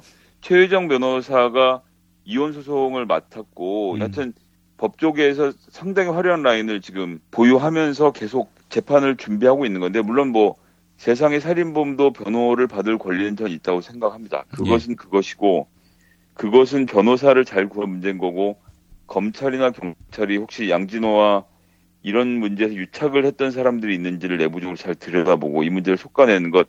전 이것이 또 정은호 게이트도 사실 정은호 게이트가 이렇게까지 번져갈 거라고 누가 생각을 했었습니까? 예. 저는 정말 우연한 기회에 큰 일이 벌어졌다고 생각하는데 이번 이 양진호도 관련돼서 이 양진호의 모든 것을 털면 연관되어 있는 스폰서를 받았던 여러 가지 수사기관의 인사들이 등장하지 않을까라는 생각이 들고요. 예, 그런 예. 점이 발생한다면 전 뭐 끝까지 추적해서 잡아들여야 하고 차제에 이 웹하드 산업을 한번 크게 정리할 필요가 있다. 이게 무슨 뭐 고용이 어쩌고저쩌고 산업 효과가 어쩌고저쩌고를 따질 문제가 아닙니다. 어떻게 아유, 이렇게 그럼요. 태연하게 피해자들의 영상이 돌아다니고 심지어는 지금 나오고 있지만 피해자 영상을 지워주는 디지털 장의사로 부르는 사람들조차도 지금 알고 보면 그 회사도 양진호가 소유하고 있는 것이 아니냐는 의혹이 나오는 지경이거든요. 한쪽에서 업로드하고 그 피해자한테 돈을 받고 지워주고 다시 업로드하는 과정을 반복하는 야, 이 엽기적인 만행과 여러 가지 쓰레기들도 의혹들 네뭐 이참에 쓸어내야 됩니다. 뭐 그래 웹하드 산업이 이것을 휘청거리고 타격을 받는다 하더라도 어쩔 수 없습니다. 국민의 인권이 훨씬 더 중요한 일이라고 저는 생각하기 때문에 음. 여성들이 이런 일로 피해받고 벌벌 떨지 않도록 이것에 대해서는 좀 명백한 조치가 외국 사이트도 아니고 한국에 있는 업체들이 이렇게 하고 있는데 경찰이 손을 못 쓴다는 건 이건 사실 말도 안 되는 거거든요. 음. 예. 절대로 이 문제는 해결을 해야 한다고 생각하고요. 그런 것과 관련돼서 이번에 민주당이 국정감사를 통해서 안행이 국감을 하면서 이 문제를 많이 파헤쳤습니다. 음, 행안위에 예를 들어서 초선 의원인 권미혁 의원 같은 경우에 그 웹하드에 단속을 하러 들어간 사람 아이디가 검색했을 때 보이는 화면과 실제 사용자들이 보는 화면이 다르다는 것을 밝혀내서 수사 요점을 이미 국정감사에서 지적한 바가 있습니다. 예. 국정감사에서 민주당 의원이 지적한 이런 점들을 좀 더 잘 파헤치고 적극적인 수사를 해서 이 문제 바로 잡아야 합니다. 뭐 대통령까지 지적을 한 이상 이 문제는 절대 그냥 넘어가서는 안 되는 문제라고 보고요. 음. 꼭좀 잘 해결이 되었으면 좋겠습니다. 예, 알겠습니다. 아, 웹하드 업체도 그렇지만 이들을 비호했던 검찰 내에 에, 이런 뒷배 누가 있는지 명확하게 이번에 규명되기를 바랍니다. 있다면 반드시 처벌 받아야죠. 네. 예. 알겠습니다. 자, 다음 이야기 한번 해볼까요? 예, 다음은 이제 뭐 예산 얘기를 뭐 해야 될 상황인 것 같습니다. 이제 예. 예. 산뭐 이제 쭉 나오고 있는데 대략 한 470조 규모로 좀 잡혀 있고 예. 이것이 들어와 있는데 이제 자유한국당에서는 예산을 다 깎겠다 지금 이렇게 입장을 밝히고 있죠. 특히나 음. 고용과 관련돼서 일자리 예산은 전액 삭감하고 그 다음에 철도 자본 중에 이제 남북 철도 있는 이 자본도 다 삭감을 하겠다라고 나오고 있습니다. 뭐 하나씩 다 짚어볼 필요가 있나 싶긴 하지만 어쨌든 일자리 정책은 소득 주도 성장을 하려면 사람들에게 돈이 돌아가야 하는 게 당연하거든요. 예, 예, 예. 여기서 보시면 이명박 정부 때 4대강 22조 강바닥에 돈을 뿌렸다고 저희가 욕은 하는데 내용을 조금 더 들여다보면요. 그 22조를 실제로 현금을 강에다 묻은 건 아니잖아요. 음, 그렇죠. 예. 그 현금을 내려주면 공사하는 업체들이 돈을 상당히 해먹고 어쨌거나 신용으로 공사를 해야 되니까 인부들을 고용해서 4대강 정비 사업을 22조를 들여서 했단 말이에요. 음. 그럼 그 22조가 건설회사 대표에게 들어갔던 아니면 일용직 노동자에게 들어갔던 돈이 국가의 세금이 풀린 겁니다. 이명박 주머니에 들어간 것까지 포함해서. 그렇죠. 그리고 그런 돈이 돌아서 경제를 부양하는 효과가 있는 것은 부인할 수 없는 것이거든요. 음. 다만 효율이라는 면에서 놓고 봤을 때 이명박의 주머니에 들어간 돈과 그 다음에 그 각종 건설회사 대표들이 꿀꺽한 돈들이 세금을 낭비한 것이기 때문에 아깝다는 이야기는 우리가 하는 것이지만 어쨌든 그런 식으로 경기 부양을 했던 것이고 박근혜 정부 시절에는 아파트 대출 규제를 완화해서 하여튼 빚내서 집을 사라고 해서 빚잔치를 하게 만들어서 그래서 국민들이 빚에 대해서 공포를 갖지 않게 음. 둔감하게 만들어서 그것으로 빚을 내고 집을 사게 만드는 과정을 통해서 성장률을 억지로 맞춰왔던 것이거든요. 아, 이에 대해서 최경환 전 경제부 총리가 한마디 하시네요. 에, 제가 에, 제 입으로 어, 이 빚내서 어, 집사라고 한 적은 없었다. 아, 자꾸 이렇게 마타도를 퍼뜨리면 제가 이 동대구역에 가서 똥을 싸겠습니다. 이렇게 말씀을 방금 하셨습니다. 예, 우리 최경환 의원 어, 문화체육관광위 소속 위원이신데요. 아, 그래요? 오. 예, 아직 한 번도 모습을 뵙지 못했습니다. 영어의 모임이 되게 계셔서. 예. 그래서 지난번에 그 첫 회의 때 첫 번째 발언 주자로 최경환 의원이 자유한국당을 적어 놔 버려 갖고 저희 행정실에서 예. 예, 해프닝 있으면 발언하세요 그랬는데 자유한국당 최경환 의원은 거기 없고 예. 마침 민주평화당의 최경환 의원도 상임위가 같거든요. 아, 같아요? 예, 그래서 안민석 위원장은 그 민주평화당 최경환 의원 발언하라는 줄 알고 대본을 읽었는데 읽고 나서 보니까 자유한국당에서 굉장히 심히 뻘쭘해 하셨다는 예, 그런 전설 같은 얘기가 있습니다. 그다음부터는 예, 식수에서 빼버렸는데 예, 그렇습니다. 예, 알겠습니다. 예. 어쨌든 그렇기 때문에 이번 정부에서는 일자리를 만들고 사람들이 소득을 늘리는데 예산을 쓰겠다는 거예요. 그래서 이거를 자유한국당이 퍼주기라고 욕할 수 있습니다. 뭐 퍼주는 측면이 아예 없다고 할 수 없어요. 경기를 부양하려면 세금을 퍼서 누군가에게 줘야 합니다. 음. 근데 누군가에게 줄 것을 정하는 거 아닙니까? 예. 지금 우리는 복지 예산으로 쓰겠다는 것이고요. 이것을 소득을 늘린 데 쓰겠다는 것이고 어려워하는 자영업자들이 사람들을 고용하는 임금으로 쓰겠다고 하는 것이에요. 그렇게 해서 돈이 쓰고 그 돈이 돌아야 경기가 살고 자영업자들이 살아나는 것 아니겠습니까? 예, 예, 예. 그 뻔히 알고 있는 양반들이 자기들은 국민들에게 빚을 내서 집을 사는 방식으로 경기를 부양하고 22조를 정말 말 그대로 강바닥에 뿌려서 경기를 부양한 주제에 음. 노동자들에게 그리고 자영업자들에게 예산을 주겠다라는 것을 이렇게 가로막는 건 참 후한무치의 극치라는 생각이 들고요. 음. 그다음에 뭐 이번 자유한국당이 대응해서 앞거는 그 소득 하위 90%에게 월 10만 원씩 주던 아동 수당을 100%로 늘린데 이번에 동의했죠. 음. 아시겠지만 이 10%에게 10만 원을 안 주려고 드리는 행정 비용이 천억 원을 넘어갔습니다. 그래서 예. 게다가 일선 공무원들은 그 10%를 가려내려고 야근을 해야 되고 엉뚱한 업무를 한 거거든요. 청소년들을 지원해야 될 아동들을 지원해야 할 업무를 해야 하는 공무원이 누가 누가 더 부자인지를 따지는데 시간을 보내고 있는 이 한심한 짓을 그 자유한국당이 지금이라도 멈췄다는 것은 정말 전 다행이라고 생각하고 예. 근데 또 갑자기 10만 원 갖고 안 되고 또 3년 안에 30만 원으로 인상하자라고 지금 나왔어요. 음. 예, 그런데다가 또 출산을 하면 임산부에게 뭐 200만 원을 토탈케어 카드를 지급하고 출산을 하면 2천만 원 장려금을 지급하는 정책을 또 내놓고 있어서 난 이 사람들이 오락가락한데 정말 그 어느 장단에 춤을 춰야 할지 잘 모르겠고요. 어쨌든 보편적 복지라는 기본 정신에 조금이라도 동의하는 마음이 생겼다는 점에서는 전 뭐 그건 일단 환영을 하고 싶고요. 예. 이들도 얘기하지만 청소년 내일 수당으로 해서 청소년들에게도 10만 원에서 30만 원까지 늘리고 아동들도 30만 원 주고 이러는 게 사실 다 그 부모한테 가는 돈 아닙니까? 그렇죠. 저도 저도 그런 거예요. 예를 들어서 저도 아이를 키우고 있지만 아이들 키우면 학원도 한두 개씩 보내야 되고 뭐 음. 치아도 교정해야 되고 어디 아픈 병원도 데려가야 되고 또 애가 운동도 좀 했으면 좋겠으니까 주민센터라고 하더라도 한 7, 8만 원씩 내서 수영도 보내고 싶고 이런데 소비의 지출의 순서가 정해져 있으니 걸 우리가 다 할 수가 없거든요. 네. 그런데 이런 식으로 바우처가 생겨서 한 2, 30만 원씩 돈이 들어오면 그거 갖고 제가 빵 사 먹으러 다니겠습니까? 아유, 그렇죠. 부모들이. 뭐, 예. 당연히 그 돈 아이들을 위해 쓸 거고 그 돈은 아이들이 다니는 태권도 도장으로 갈 수도 있고요. 음. 아이가 가는 치과로 갈 수도 있고 아니면 아이에게 옷을 사줄 수도 있고 뭐 정말 무궁무진한 용도가 있고 그런 식으로 해서 돈이 쓰여지고 그것이 경기를 낮게 만드는데 저는 효과를 가져올 거라고 보거든요. 음. 그렇기 때문에 자유한국당의 정책 뭐 적극적으로 환영하고요. 다만 세수 추계도 하지 않은 채 이런 식으로 막무가내로 갑자기 또 어제까지는 안 된다 그러다가 갑자기 30만 원씩 2천만 원씩 던져주겠다라는 이런 발상을 조금 더 다듬어서 예, 같이 논의를 잘 해서 이 보편적 복지를 이뤄가는 길에 자유한국당이 안 하겠지만 동참했으면 하는 마음도 또 한편으로 가져봅니다. 알겠습니다. 아유, 참 재밌어요. 네. 자유한국당이 훗날 역사에 어떻게 기록될지. 아유, 참. 너무 재밌는 동네입니다. 정말 예 놀라운 정당입니다. 어떤 정당으로 기억될지 정말 너무나 기대가 되고요. 자, 네. 또 하나 더 짚어봤으면 좋겠습니다. 이용주 민주평화당 의원 탈당할 의사를 뭐 여러 차례 내비쳤는데 어, 어, 좋은 기회가 왔어요. 어, 지금 저 민주평화당이 징계하려고 하는데 불감청 고소원 아닙니까?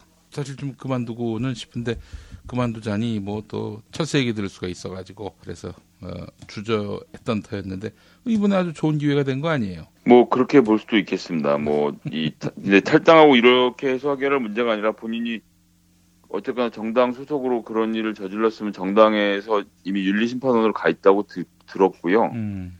예, 거기서 민주평화당은 어떤 심판을 내린지에 대해서 지켜볼 필요가 있을 것 같고, 음. 예, 그리고 국회 윤리위원회에서도 이 문제와 관련돼서 뭔가 얘기를 하고 논의를 해야겠죠. 예. 아, 음주운전이라면은 국회의원 어떻게 되는 겁니까? 이거 뭐 그냥 넘어갈 수 있는 문제 같진 않은데요. 이게 사실 전대미문의 일이라서요. 음. 그 정확히 국회에서 이 수행 운전기사를 고용하라고 월급을 주는 것은 아니지만 뭐 모든 국회의원들이 대부분의 경우에는 수행을 두고 있습니다. 뭐 여러 음. 가지 이유가 있는데요. 저는 그 뭐 국회의원 당연히 그래야 한다고 생각하는데 뭐 돌이켜 보면 예를 들어서 김현 의원 같은 경우도 음.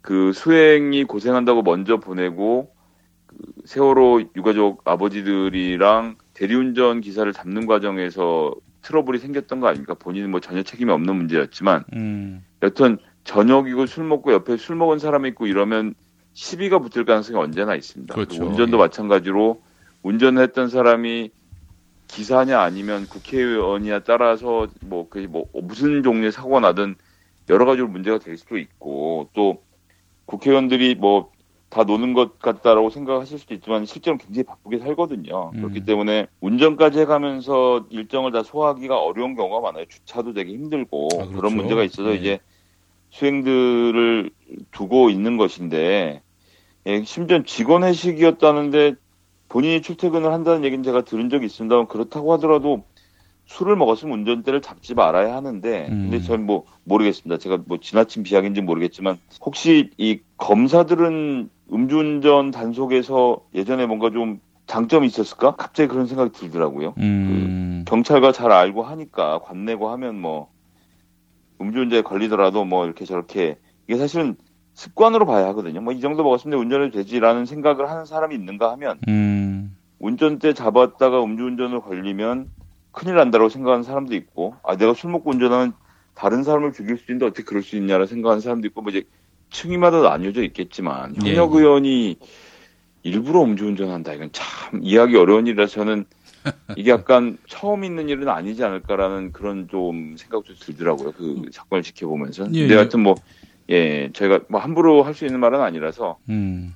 민주평화당이 5일에 그 회의를 해서 징계를 하겠다고 하니 음. 회의에서 어떤 내용들이 오고 가는지 그리고 정당이 이 문제에 대해서 어떻게 판단하고 있는지를 보면 그 정당의 마음가짐, 국민을 대하는 마음가짐을 알 수 있겠죠. 그건 좀 지켜보는 게 좋지 않을까 싶습니다. 의석을 또 잃는 것이 민주평화당으로서는 좋지 않겠지만 또 그렇다고 감싸 안는 것은 또 더 큰 문제기도 하고 말이죠. 그것이 무엇이 더 중요한 문제인지에 대한 정당의 판단이 거기서 나올 거라고 저는 생각합니다. 음, 알겠습니다. 아, 그래요. 자, 그나저나 북미 간의 정상회담, 2차 정상회담은 아무래도 내년으로 미뤄질 것 같고요. 김정은 북한 국무위원장의 연내 서울 답방, 이 가능할까요? 전 뭐 아직 충분히 시간이 있다고 생각하고요. 음. 그리고 세 차례의 방복, 그 다음에 뭐 판문점 만나는 과정을 통해서 음.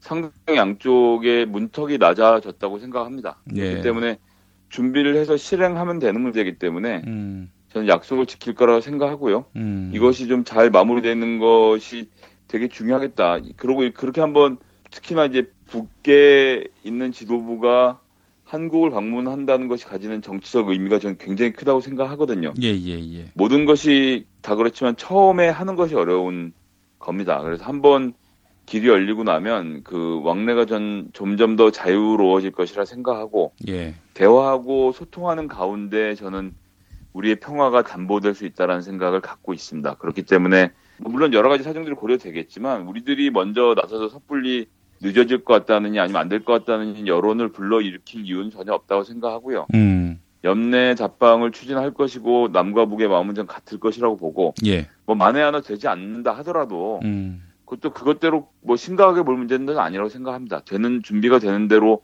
하면 되는 것이고 지난 세 차례 남북 정상회담을 통해서 우리가 확실히 배운 것은 음. 남북 간의 정상은 언제나 만나고 싶은 마음이 꽉 차 있다는 점을 아셔야 한다는 겁니다. 예. 그리고 제가 이제 요 문제와 관련해서 하나 더 말드리고 싶은 말씀은 북한이라는 사회를 이해하는데 가장 중요한 것은 이제 북한의 소위 수령, 이 음. 지도자거든요. 음. 지금은 그 역할을 김정은 위원장이 맡고 있지 않습니까? 예. 근데 이제 북한 사회를 구성하는 핵심은 수령은 실수를 하지 않는다는 거예요. 음. 그렇기 때문에 예를 들어서 김정은 위원장이 지금까지 이렇게 일을 진행하다가 아우 비핵화 아무래도 안 되겠어 다시 핵무기를 만들자라고 음. 얘기를 한다든지 아우 남북 간에 다 괜- 괜히 했어 다 이제 접는 게 낫겠어라고 얘기를 하는 것은 본인의 실수를 인정해야 되는 아주 중대한 과오가 아유, 생기는 일이거든요. 그렇죠. 북한 사회는 뭐 사실 최고 지도자의 무오설이 있지 않습니까? 절대 오류가 없다. 그렇습니다. 그렇기 때문에 문재인 대통령을 만나는 것이 좋다라고 김정은 위원장이 한 번 말한 이상은 그걸 뒤집을 수는 없는 거예요. 그렇죠. 예. 그리고 이것은 이대로 가는 것이고 저는 그래서 이 남북 간의 관계는 전 지금은 불가역적인 상태로 왔다. 음. 다시 돌아갈 수 없는 국면을 지나서 평화의 길로 나가고 있다고 생각하고요. 시간 문제에 대해서 우리가 뭐 열심히 하고 빨리 하려는 마음 가지는 것은 맞지만 음. 그것 하나만 가지고 모든 것을 평가해서는 안 된다라는 말씀 먼저 드리고 예, 예. 그러나 뭐 정부에서 청와대에서 명토바가 얘기했지 않습니까? 오- 연내 답방 추진하는 계획은 변함이 없다고 얘기한 이상 예. 저희는 뭐그 말을 믿고 음. 그것이 잘 진행되기를 바라고 김정은 위원장이 한국을 방문했을 때 남남 간의 갈등이 심하게 불거지지 않도록 우리 내부에서의 예. 치열한 토론과 또 어떻게 할 것인지에 대한 이야기들이 예, 함께 이루어지는 것이 좋지 않을까라는 좀 말씀을 드리겠습니다. 아, 이른바 극우단체 또 수구 언론들. 이들은 어떻게든 존재감을 보이기 위해서 애를 쓸 텐데 이들을 어떻게 다스릴 수 있을지 이 부분도 상당히 걱정되고요. 여론으로 누르는 수밖에 없는 겁니다. 여론으로. 그 사람들의 음. 숫자는 변화하지 않고 다만 누구 쪽에 동조하느냐의 흐름을 만드는 게 중요한데요. 예. 뭐 저렇게까지 하느냐라는 여론이 많아지면 되는 것이지. 그럼 어지간 표현의 자유가 있는 나라에서 그분들의 모든 행동을 막을 수는 없다 생각하고요. 예. 다만 보는 사람들이 아왜왜 저렇게까지 한다고 눈살을 찌푸리게만 하면 음. 예 전체 여론이 아 그래 잘 왔어 김정은 위원장 한국 잘 나가는 거 한번 보고 가 음. 많이 느끼고 갔으면 좋겠어라는 이야기를 하는 좀 당당한 그 여론이 더 많아지기를 예 음. 그렇게 좀 기대하고 있고 예, 예. 그 일을 또 열심히 하는 것이 바로 우리 지지자들의 몫이 아닌가 라고 생각합니다. 예. 알겠습니다. 아, 김정은 위원장 답방 언제쯤 있을 것 같아요? 뭐 저는 12월 말이나 되어 가능하지 않을까 싶습니다. 여러 가지 실무적인 것을 고려하면. 예, 예, 예. 12월 말이요. 어쨌든 연내에는 이루어진다. 예, 저는 그렇게 보고 있습니다. 예, 알겠습니다. 김성애 보좌관님 오늘 말씀 잘 들었습니다. 네, 감사합니다. 예전엔 모든 게 좋았죠. 그런데 언제부턴가 골반이 뒤틀리고 허리가 아프고. 중요한 건 당신의 자세입니다. 이젠 바디로직을 입고 걸으세요. 바디로직이 당신의 몸을 조율해줍니다. 매일매일 입고 걷자. 바디로직. 망설이지 마세요. 바디로직의 효과를 못 느끼셨다면 100% 환불해드립니다. 자세한 환불 조건은 홈페이지를 참조하세요. 베란다 난간, 평면 옥상에 자유롭게 설치하는 대한민국 최초의 플러그인 태양광 마이크로 발전소는 다릅니다. 올블랙 패널의 세련된 디자인, 조망을 가리지 않는 층간 거치, 친환경 재생 플라스틱에 옥상 방수 걱정 없는 콘솔 거치, 디젤 연료를 쓰지 않는 배송 서비스에 2015-2018년 서울시 환경상에 빛나는 기술력, 더 안전하게 정규직 노동자가 책임 시공하는 마이크로 발전소는 다릅니다. 전국 보조금 문의는 070-4900-4686 검색창에 마이크로 발전소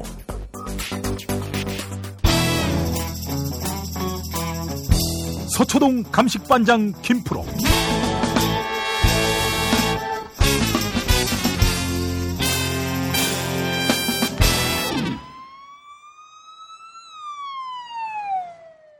자, 김프로 나와 계시죠? 네, 안녕하세요. 김프로입니다. 예, 예. 자, 오늘 어떤 이야기 해볼까요? 아, 오늘은 이제 사법농단 수사 관련해 가지고 얘기를 좀 했으면 좋겠는데요. 사법농단, 이게 예, 예. 워낙 시끄러운 문제기도 하고, 음, 임종원 차장이 구속된 이후에, 음, 어, 이제 고법 부장 판사라고 이제 고위법관 분들이 이제 글을 쓰시고, 네. 그거를 뭐 조국 민정수석이 반박하는 글을 썼다가 또 그런 것들이 옥신각신 나오는 것을 제외하고는 커다란 뉴스가 지금은 뭐 나오지 않는 것으로 느껴지는 분들이 좀 많을 것 같아서 음, 어, 부장 판사 분들이 쓰는 글이 도대체 뭐가 문제고 음. 어, 어떤 심리 때문에 이런 이야기들이 나오고 있는지 오늘은 그 얘기를 좀 소상하게 한번 해보면 좋지 않을까. 예, 예, 예.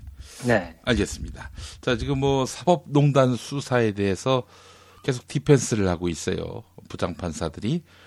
네. 여기에 대해서 사법농단 피해자인 판사들이 또 반박하고 있는 양상이고요. 이게 참 웃기는 노릇입니다. 그 사법농단 수사를 반대하는 이 중에는 장충기한테 충성 문자 보낸 그 판사도 있었고요. 그렇죠. 아, 참 낯짝이 정말 두껍네요, 이 사람들. 그렇다고 봐야 될 거예요. 강민구 부장판사가 지금 말씀하신 음. 장충기 씨에게 문자를 보내서 어, 음. 문제가 됐던 사람인데 어, 문자 내용 중에는 셀프 PPL이라고 하면 될까요? 자기가 이제 페이스북에다가 어, 삼성페이 화면을 스쳐가듯이 소개했다 뭐 이런 걸로 이제 광을 막 팔았는데 사실 영향력이 있는 어, 매체들이나 어, 요즘에 이제 많이들 아시겠지만 인플루언서라 그래서 예, 예. 매치 파워가 있는 사람들한테는 이 자연스럽게 좀 노출해달라는 PPL 요청이 기업들이나 뭐 이런 데서 많이들 가거든요. 예. 근데 어, 강민구 부장판사의 페북은 뭐 팔로워가 많은 것도 아니고 음. 뭐 별 그렇게 큰 어, 기여도가 없는데도 불구하고 예. 본인이 알아서 셀프 PPL을 했다는 거를 굉장히 자랑을 했는데 그 어, 그 의도가 상당히 궁금하네요. 나중에 밝혀진 문자 내용을 좀 보면 음. 친동생이 삼성에서 이제 근무를 하고 있었는데 예, 예. 보- 친동생의 인사 문제를 조금 해결해 달라. 음. 뭐 이런 이제 문자들이 많이 있었거든요. 아, 그러니까 정말 그거를 그냥 대놓고 음. 부탁만 하기는 조금 면이 그러니까 음. 아, 내가 이렇게 열심히 하고 있다. 뭐 이런 것도 어, 양념으로 조금 얘기를 했던 것 같고요. 어, 이런 전력이 조금 있으신 분인데 이분이 이제 어떤 걸로 문제를 삼았냐면 밤샘 조사하는 관행 그러니까 음. 검찰에서 왜 밤늦게까지 12시가 넘어가면 계속 조사를 하지는 못하고 보통 이제 조서를 검토하는 단계로 들어가는 경우가 많거든요. 그래서 예, 예. 길게 조서를 검토하시는 분들은 막 몇 시간씩, 일곱 시간씩 뭐 이렇게 검, 검토하는 사람들도 있고 막 그런데 음. 어, 밤샘 조사를 하는 관행에 문제가 있다 하면서 이제 문제 제기를 했어요. 예. 그리고 어, 윤종구 부장판사라는 분이 이분은 뭐 그렇게 어, 이름이 유명한 사람은 아니어서 음. 어, 이 사람이 도대체 뭐를 했을까 뭐 했는데 조국 민정수석이 어, 강민구 부장판사가 이렇게 밤샘 조사 권한에 대해서 문제가 있다는 거를 반박을 하고 나섰거든요. 예, 예. 그러니까 지금 타이밍에 이런 얘기를 하는 것이 적절하냐라는 음. 것에 대해서 이제 글을 썼더니 어, 이 강민구 부장판사를 두둔하는 옹호하는 어, 그러니까 조국 민정수석이 발언하는 것 자체가 조금 문제가 있다라는 음. 취지로 또 공격을 했던 분이고요. 예. 그리고 이제 마지막으로 어, 좀 오르내렸던 분이 김시철 부장판사라는 분이 계신데 음. 이세 분 다 고법 부장 판사거든요. 예. 고등법원 부장 판사는 그냥 일반적으로는 잘 모르니까 음. 부장 판사라 그러면 다 부장 판사로 알 수 있는데 어, 고법 부장은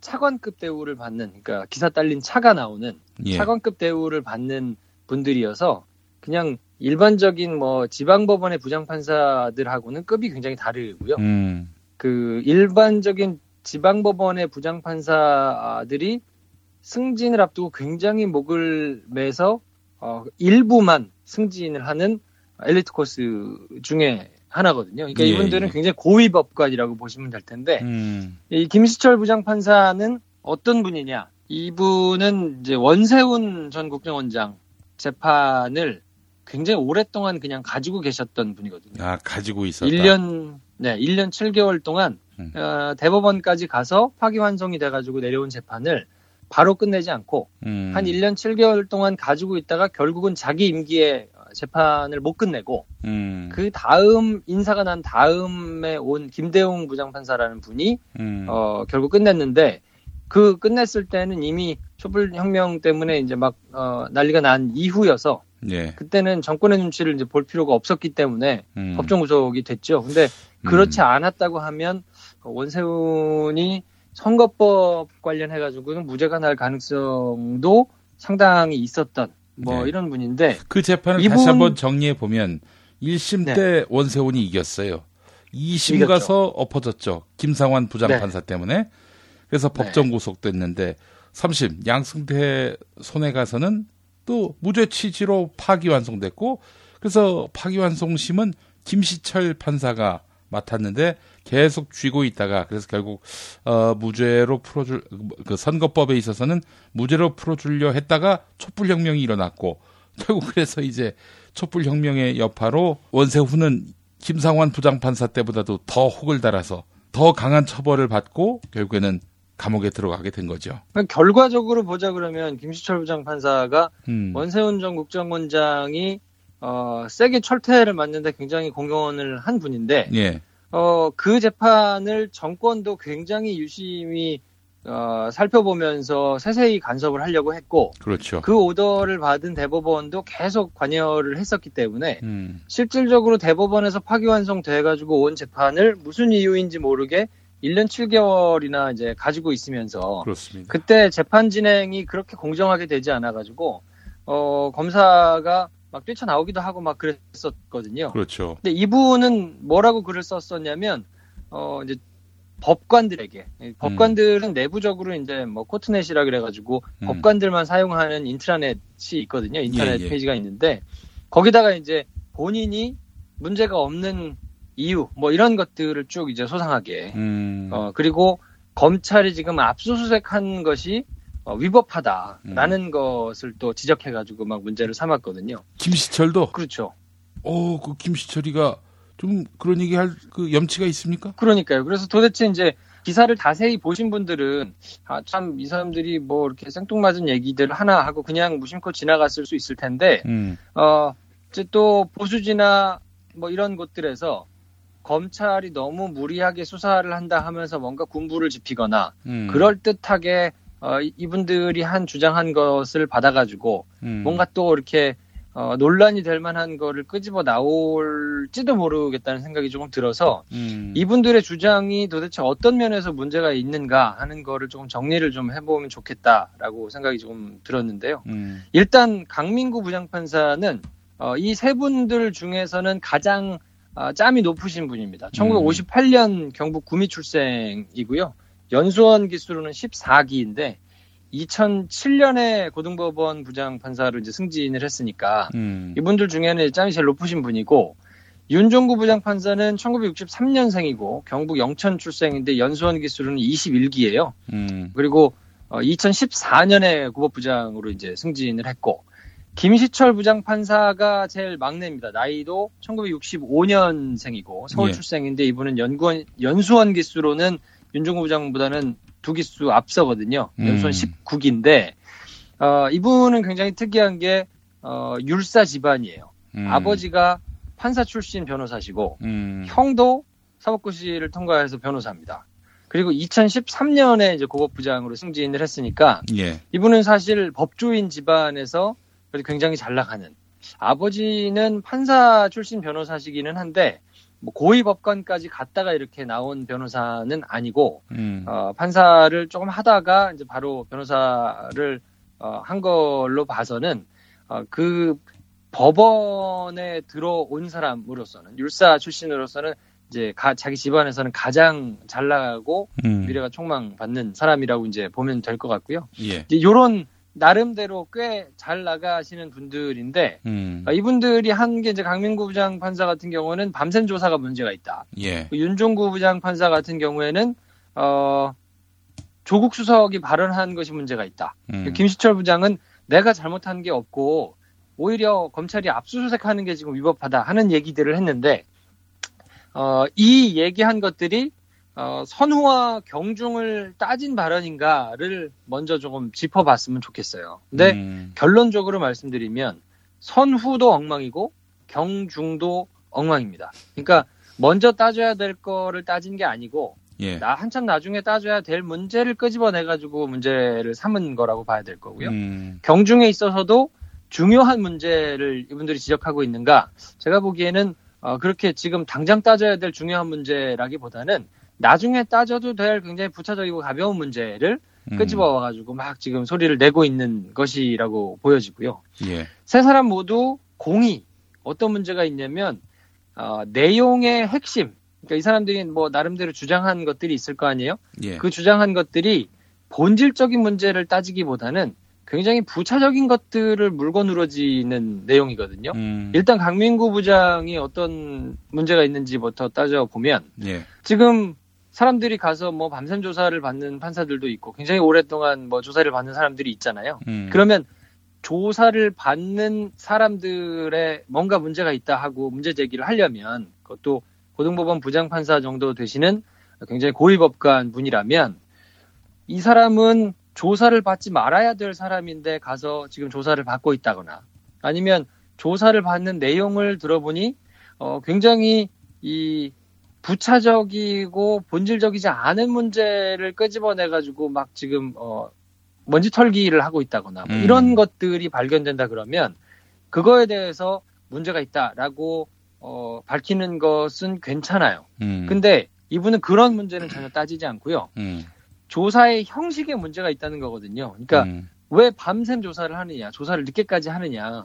그래서 이 조사받는 사람의 인권을 보장해주지 않느냐, 보호해주지 않느냐라고 지금 문제를 삼은 건데 그러면 어, 밤샘 조사라는 게 뭐 지금 판사들만 받고 있는 건가요? 그렇지 않잖아요. 그렇죠. 어, 지금까지는 왜 침묵하셨어요? 음. 지금까지 한 번이라도 이런 얘기를 줄기차게 계속 해오신 분 같으면 이해하겠어요. 음. 뭐 피의자들이 조사를 받는 것에 있어서 뭐 인권을 보호하는 문제라든지 뭐 이런 거에 대해서 세미나도 하시고 뭐 논문도 쓰시고 발표도 하시고 뭐 코튼에서 글도 쓰시고 이런 걸 계속해서 해오신 분이라면 네. 판사라고 해서 다를 것이 없다라고 주장하는 것에 뭐 그래도 조금이나마 저걸 가져줄 수 있습니다만 그렇죠. 지금 이분 여태까지 아무 말씀 없으셨거든요. 근데 언론에 수많게 나왔던 밤샘 조사 뭐 음. 이런 것들에 대해서 한 말씀도 없으신 분이 음. 판사들이 조사를 받을 때가 되니까 사법부의 독립을 심각하게 해친 혐의로 지금 조사를 받는 이 타이밍에 음. 밤샘 조사가 문제라고 지금 문제 제기를 하고 나오신 거는 굉장히 조금 구차하고 좀 어처구니 없다라는 지적을 지금 받을 수 있을 거고요. 예. 윤종구 부장은 그러면 이거에 대해서 문제 제기를 하니까 조국 수석이 지금 쓸데없는 얘기 하지 마시고 음. 지금 당신이 그런 얘기 하실 때가 아니고 뭐 문자 때문에 파문이 일어가지고 뭐 그런 것에 대해서도 사회적으로 책임을 졌거나 도의적으로 책임을 진 것도 없고 음. 뭐 그냥 지금 굉장히 중차대한 문제로 조사를 받고 있는 이 상황에 밤샘 조사 가지고 지금 문제 삼는 것은 적절하지 않다라는 지금 제가 지적한 취지로 조국 민정수석이 어, 넌지시 애둘러서 지적을 페이스북에다가 했거든요. 음. 그랬더니 그 글을 쓰는 것 자체가 이제 문제가 있다고 막 했는데 그러면 이분도 마찬가지로 본질을 따지고 있느냐? 음. 본질을 따지고 있지 않거든요. 조국 수석이 한 지적의 내용 자체가 심각하게 문제가 있는 것이냐를 음. 따졌으면 상관이 없을 텐데 이분은 어떤 걸 지적하고 있냐면 대통령은 헌법기관이지만 대통령 비서실은 헌법기관이라고 볼 수가 없다.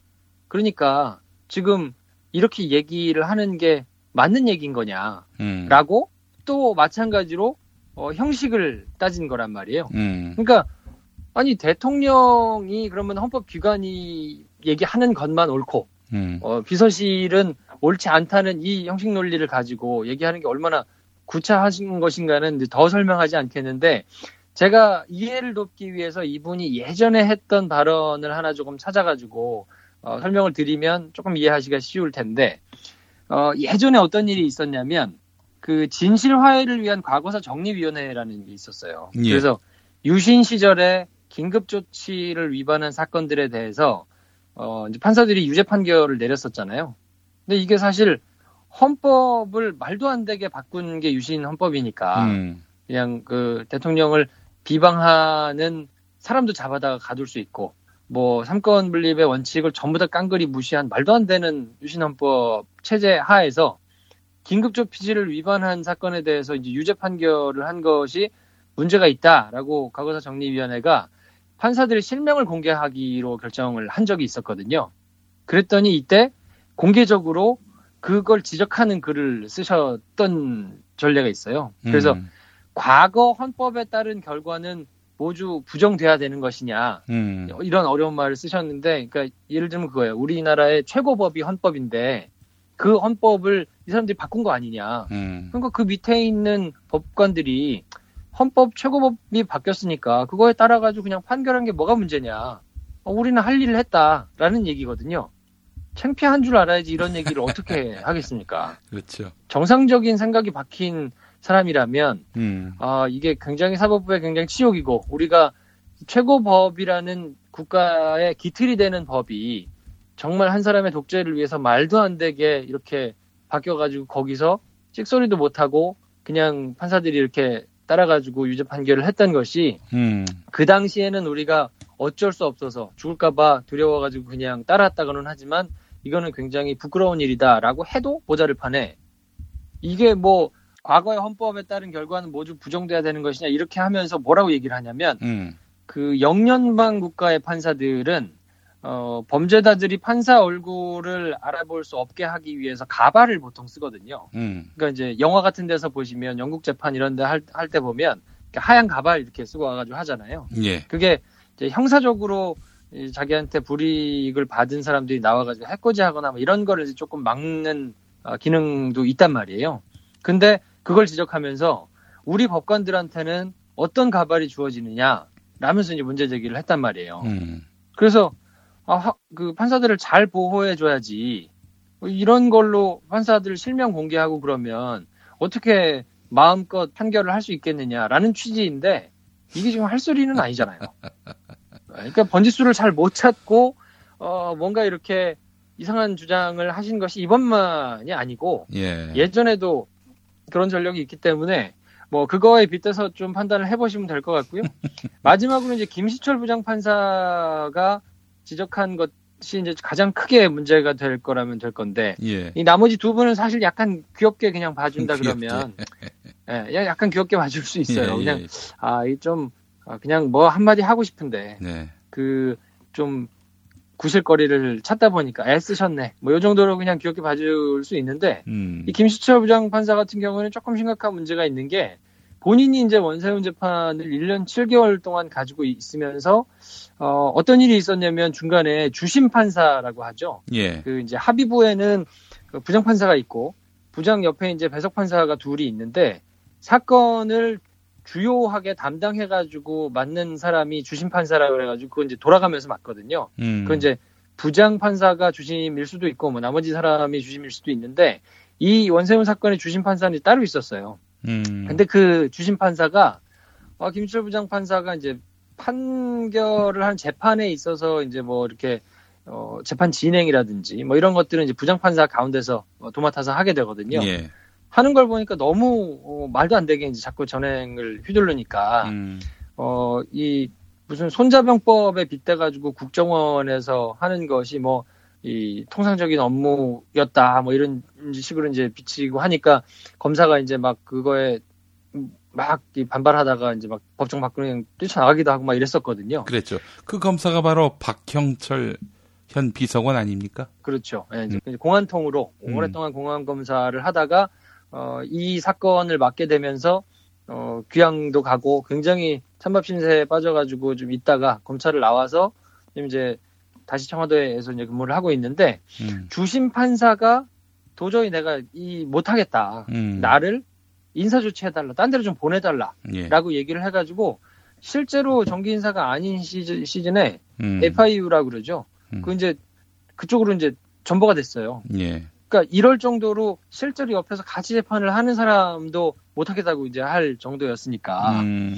어 이분이 무슨 얘기를 했냐면 아까 말씀드린 법관들이 사용하는 내부 인트라넷에다가 코트넷에다가 지금 내가 받고 있는 혐의가 전혀 문제될 것이 없다. 나는 원세훈 재판을 하는 데 있어서 전혀 아무런 통상적으로 그냥 업무를 했고 영향을 미친 적도 없고 어 그리고 오히려 검찰의 압수수색이 별건 수사이기 때문에 위법하다 이런 내- 장문의 글을 이제 쓰셨거든요. 이것 음, 때문에 예. 이제 법원이 발칵 뒤집혔습니다. 왜냐면 어 수사기관에 문제가 없다 그러면 수사기관에 조사받으면서 하면 될 얘기예요. 그리고 음. 그게 정말로 자신 있다 그러면 음. 뭐가 문제입니까? 지금 이 난리가 나가지고 음. 또 김시철 부장판사가 조금 뭐 실명이 거론되거나 뭐 이러기는 했어도 자기가 대단히 유명한 사람이어가지고 막 어, 오르내리거나 이런 상황이 아니기 때문에 예. 이 사법부가 이 난리가 나가지고 지금 양승태 대법원장이 오냐 마냐 뭐 사법 처리- 처리를 받냐 마냐 이러고 있는 상황이니까 음. 위중한 상황에 자기가 어 문제가 돼 있으면 그리고 또 그게 문제가 없다 그러면 그냥 조사를 받고 만약에 기소가 된다 그러면 재판을 받아가지고 해명을 하면 될 일이거든요. 예, 예. 근데 이거를 어 글을 썼는데 그 글이 또 무슨 페이스북이나 이런데 그냥 대국민이 볼 수 있는 일반 사람들이 볼 수 있는 공개된 채널이 아니고 음. 어, 비공개된 법원 내부 전산망이었단 말이에요. 음. 법원 내부에서 그 글을 보는 사람들은 누굽니까? 자기 사안을 재판을 하게 될 수도 있는 법관들이거든요. 예, 예, 예. 법관들한테 자기가 문제 없다라고 아. 조목조목 이걸 다 썼단 말이에요. 예, 예, 예. 이거는 나중에 재판을 누가 하게 될지는 모르지만 음. 미리 이런 거를 읽고 예단을 가지고 기록을 보게 된다 그러면 그거는 안 되는 일이거든요. 그래서 음. 법관 윤리 규정에 뭐라고 되어 있냐면 이렇게 예단을 가질 수 있도록 하는 처사는 법관이 하면 안 된다. 음. 라고 규정을 하고 있는 거죠. 근데 지금 그걸 어겨서 행정처에서 뭐 지시를 하거나 윗선에서 이렇게 지시를 하거나 뭐 이렇게 해가지고 법관이 오로지 독립적으로 증거에 의해서 재판을 하지 못하도록 만든 것 때문에 지금 재판을 받고 있는데 음. 그 재판을 받고 있는 사람이 또 한 번 법관들한테 어떤 식으로든 영향을 미치는 행동을 지금 했기 때문에 음. 법관 윤리 규정을 지금 위반한 상황이란 말이에요. 예, 예. 근데 그 뒤에 뭐라고 또 주장을 했냐면 어, 검찰이 자기 에, 뭐 여러 가지 이제 압수수색하는 과정에서 압수수색을 해갔는데 이거는 별건 수사가 될 수 있기 때문에 이거는 음. 위법하다. 예. 이 사건 말고도 다른 사건과 관련된 것들이 있을 수 있지 않겠냐. 음. 그러니까 이거는 압수수색이 위법하다라고 주장을 했는데 그러면 그 압수수색의 적법성을 이거는 사실은 이제 굉장히 오래된 문제거든요. 예. 요즘에는 이제 그 조금 기술이 발달해가지고 예전에는 어, 이 서류로 모든 것이 있을 때는 그 이제 압수수색을 해가지고 갈 때 관련된 서류가 뭐 회계장부면 회계장부 아니면 뭐 음. 회의록이면 회의록 이렇게 그냥 종이로 쭉 이렇게 처리되어 있을 때는 음. 필요한 이번 사건과 관련된 것 이렇게 명시가 돼 있으면 그것만 가져오면 별 문제가 없을 거잖아요. 음. 근데 요즘에 이제 USB도 있죠, 뭐 하드도 있죠, 뭐 이러다 보니까 이게 굉장히 방대한 자료들이 조그마한 것에 하나에 들어있단 말이에요. 그러니까 예. 그거를 이제 검찰이 가져갔는데 확인하는 과정에서 다른 범죄 혐의가 있는 것들이 나온다 그러면 음. 이거를 어떻게 볼 거냐? 이거를 압수수색이 적법하다고 봐야 될 거냐, 아니냐, 음. 아닐 거냐? 이거는 이제 법적으로 어, 이론적으로 굉장히 논란이 있는 문제기는 합니다. 그리고 이거는 조금 여러 가지로 정립을 해야 되기는 할 텐데 지금 이 문제를 따지면서 자기를 향한 압수수색이 위법하다고 절차를 문제를 삼으려면 음. 어, 전혀 뭐 재판에 관여한 바도 없고 뭐 그런 게 전혀 없는 사람인데 단지 자기가 유명하다거나 아니면 정치적으로 뭔가 이 국면 전환을 하는데 유용한 사람이기 때문에 별건으로 먼지 털이를 쭉 하다 보니까 뭔가 전혀 상관없는 것이 하나 나와가지고 그걸로 여론몰이를 해가려고 하는 경우에는 아. 이런 지적을 하는 것이 맞을 수 있어요. 근데 지금은 어쨌든 본인이 사법농단 사건의 굉장히 핵심이 되는 사건의 수사를 받고 있는 것이고 음. 그것과 관련해서 압수수색을 받았다 하면 그 그리고 지금 검찰이 그 외에 발견된 다른 증거를 가지고 뭔가 어, 문제를 삼고 있다고 하면 그런 문제가 될 수 있지만 지금 드러난 게 아무것도 없는 상황이거든요. 음. 근데 압수수색 위법하다고 절차를 문제 삼는다는 것은 그러면 자기가 법관 윤리 규정을 무시한 이 절차는 어떻게 할 겁니까? 음. 이거에 대해서는 자기는 괜찮고 음. 어, 다른 검찰이 지금 자기에 대해서 어, 조금이라도 문제가 될 소지가 있는 것은 이렇게 엄격하게 얘기를 한다 그러면 이건 전형적인 내로남불이 될 수 있고요. 이거는 지금 굉장히 핵심적인 사건을 어, 지금 당사자가 관련돼 있는 사건인데 이것에 대해서 법관들에게 예단을 줄 수 있는 행동을 했기 때문에 음. 전두 분, 그러니까 강민구 부장과 윤종구 부장이 했던 것들과는 조금 결이 다른 굉장히 조금 무게 있게 비판을 받아야 될 만한 사안이라고 볼 수 있고요. 음. 어, 그럼 이거를 도대체 어떻게 봐야 되는가? 이 세 분이 도대체 왜 이렇게 어, 글을 쓰고 자꾸 이렇게 돌주 돌발 행- 행동을 하는 것인가? 음. 어, 이거는 그냥 간단합니다. 어, 어떻게든 해보자. 음. 뭐라도 해보자. 예, 예. 하는 걸로 보이고요. 음. 이 지금 80명 넘게 사법농단 관련해가지고 판사들이 와서 비공개로 조사를 받았다고 하지만 김시철도 받았습니까? 어 아니 이분은 어쨌든 그 계속해서 조사를 받고 기소가 되더라도 굉장히 위중하게 음. 혐의를 받으실 분이기 때문에 음. 강도가 조금 센 글을 쓰는 데는 그만한 이유가 있다고 보면 될 그렇지, 거고요. 아무래도. 지금 어, 위에 계신 분들이 아무래도 기소가 될 가능성이 조금 높거든요. 그러니까 음. 80명이 있다고 하지만 검찰에서는 이제 내부적으로는 과연 어느 선까지 기소를 할 것이냐, 어느 선까지 지시를 받아가지고 실행한 것을 문제 삼을 것이냐. 의 문제가 있단 말이에요. 원칙적으로 본다 그러면 뭐 조사를 받아가지고 실행한 사람, 그러니까 지시를 받고 실행한 사람도 어, 문제가 있다고 볼 수 있겠지만 이제 그렇게 한꺼번에 어, 너무 다 마- 문제를 삼아버리면 그럼 이제 어, 현실적으로 사법 시스템이 마비될 수 있는 우려도 뭐 현실적으로는 있기 때문에 검찰로서는 이제 그게 조금 고민일 거란 말이에요. 과연 어느 선까지 기소를 해야 될 것이냐, 음. 어, 어느 선까지 그러면 사법 처리를 조금 무겁게 해야 될 것이냐, 뭐 이런 이제 판단도 해야 되는 상황인데 어, 이세 분은 그냥 놓고 본다 그러면 문제가 될 명단에 들어있을 가능성이 굉장히 높으신 분들이죠. 음, 그렇죠. 왜냐면 이제 당장 고위법관이시기도 하고 음. 김시철 부장 같은 경우에는 본인이 어 그냥 기소뿐만이 아니라 굉장히 어 이제 사법적인 처벌도 받을 가능성이 크다고 봐야 될 거기 때문에 예. 그 전에 어떻게든 논리적으로 음. 문제가 있다는 거를 들춰내 가지고 조금 이런 단서 제공을 좀 해줘야 음. 나중에 언론이라든가 뭐 혹은 종편에 나오는 패널들이라든가 외부에서 활동하는 누군가가 논리적으로 뭔가 좀 문제가 없을까 할 때 좀 가져다가 끌어다가 쓸만한 뭐 이런 것들을 조금 제공해야 될 거 아닙니까? 음. 그걸 뭐 누가 딴 사람이 해줄 수는 없고 자기가 최대한 할 수 있는 한 좀 노력을 하시는 걸로 조금 봐야 될 텐데 아마 세 분은 뭐 법원에 가서는 어떤 결과가 나올지는 모르겠는데 검찰 단계에서는 분명히 기소가 될 가능성이 조금 높은 거 아닌가 싶은 생각이 조금 들고 아, 물론 이제 윤종부 부장 같은 경우는 어, 본인이 직접적으로 뭐 관련된 사건이 있는지는 조금 봐야 될 텐데 음. 아, 김시철 부장 같은 경우에는 아무래도 어, 음. 문제가 돼서 어, 기소가 될 가능성이 굉장히 높지 않나. 음. 그리고 기소뿐만이 아니고 기소 단계에 가서 재판을 받게 되면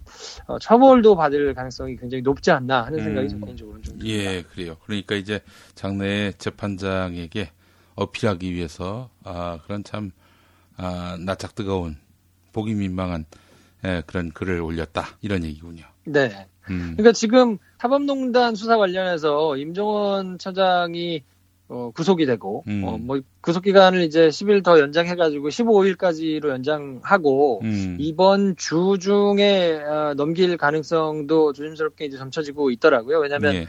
어, 진술 거부권을 행사하고 계시기 때문에 음. 뭐 전혀 협조하지 않겠다. 이거는 뭐 정치적이다라고 음. 이제 얘기를 일관되게 지금 하고 있잖아요. 예, 그래서 예. 계속 그냥 발언을 안 하는데 붙잡아두는 모양새가 오히려 음. 또 오랫동안 붙잡아두기만 하면 네. 뭐가 없는데 그냥 계속 닥달하면서 붙잡아두고 검찰이 지금 속이 타고 있다 뭐 이런 이제 오히려 좋지 않은 기사들이 이제 나올 가능성도 좀 있기 때문에 예. 그 수위를 적당하게 재서 어 그냥 오히려 빨리 넘길 가능성도 제가 보기에는 뭐 없지는 않거든요. 음. 근데 어 임종원 차장이 구속되면서 굉장히 많은 사람들의 관심에서 아 이제 그냥 뭐 그 고위법관 중에 한 사람이 구속되기도 했고 음. 그냥 적당히 잘 가나 보다라고 관심을 끊고 계시는 분들이 조금 많아서 근데 실제로는 어, 물 밑에서 지금 굉장히 뭐 치열한 어, 지금 법정 싸움이 지금 벌어지고 있거든요. 음. 어, 왜냐하면 전례가 없는 일이잖아요. 그렇죠. 어, 이.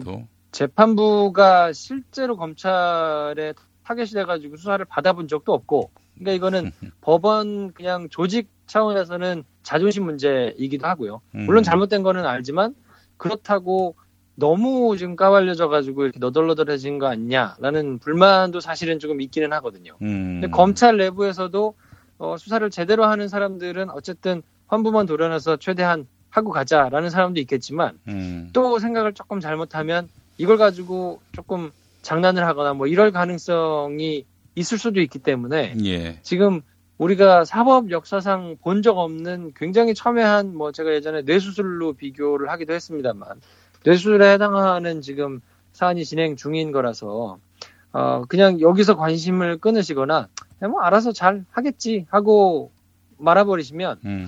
어 나중에 굉장히 희- 희귀한 부작용이 또 생길 수도 있거든요. 예. 그러니까 어, 조금 어렵거나 조금 좀 말이 안 되는 옥신각신하는 공방이 이어지는 것 같아도 음. 어, 조금 눈여겨서 사안을 계속 보시면서 팔로우업을 하실 필요가 있다 아, 음. 이렇게 말씀을 좀 드리고 싶습니다. 예, 알겠습니다.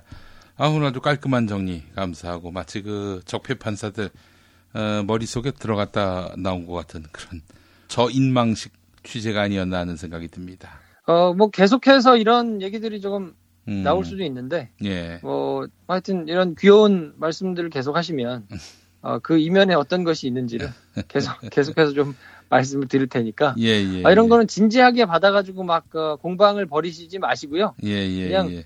웃어 넘기시고 말도 안 되는 어, 이렇게 그냥 좀 여유 있는 반응을 보이시는 게 음. 오히려 훨씬 좀 낫지 않나 싶은 생각이 조금 듭니다. 알겠습니다. 자, 김프로 고생하셨습니다. 네, 다음 주에 뵙겠습니다. 탄핵 때문에 뭐 이야기를 전달을 하려고 해도 길을 막고 듣지를 않아요. 패족 수준으로 쪼그라든 한국 보수. 회생의 길은 과연 있을까? 변화된 정치 환경, 갈 길 잃은 보수에게 새로운 희망을 제시한다. 애국 보수의 화려한 부활과 집권을 위한 본격 가이드. 김용민의 신간, 보수를 지켜라. 진중권도 투표하는 보수 정당. 광주에서도 일당이 될 수 있는 보수 정당. 젊은이들의 입당이 줄을 잇는 보수 정당. 언제까지 민주당 정의당을 부러워만 할 것인가? 부러우면 진다니까? 자유한국당 당원 김용민이 쓴 보수를 지켜라. 이김에서 나왔습니다. 사김쇼로 함께한 시간 어떠셨습니까? 김용민 브리핑 12월 3일에 새 단장 하는데요. 이완배 기자와 정선태 교수도 그때부터 다시 한 대에 탈 것입니다. 여러분 한 달만 더 기다려 주시기 바랍니다. 저는 뉴스 브리핑으로 다시 옵니다. 김용민 브리핑과 함께한 시간 어떠셨어요? 다음 시간에도 보다 바르고 알차며 즐거운 정보로 여러분을 찾아가겠습니다. 팟캐스트 포털 팟빵에서 다운로드하기, 구독하기, 별점 주기, 댓글 달기로 응원해주세요. 잊지 마세요. 다운로드하기, 구독하기, 별점 주기, 댓글 달기.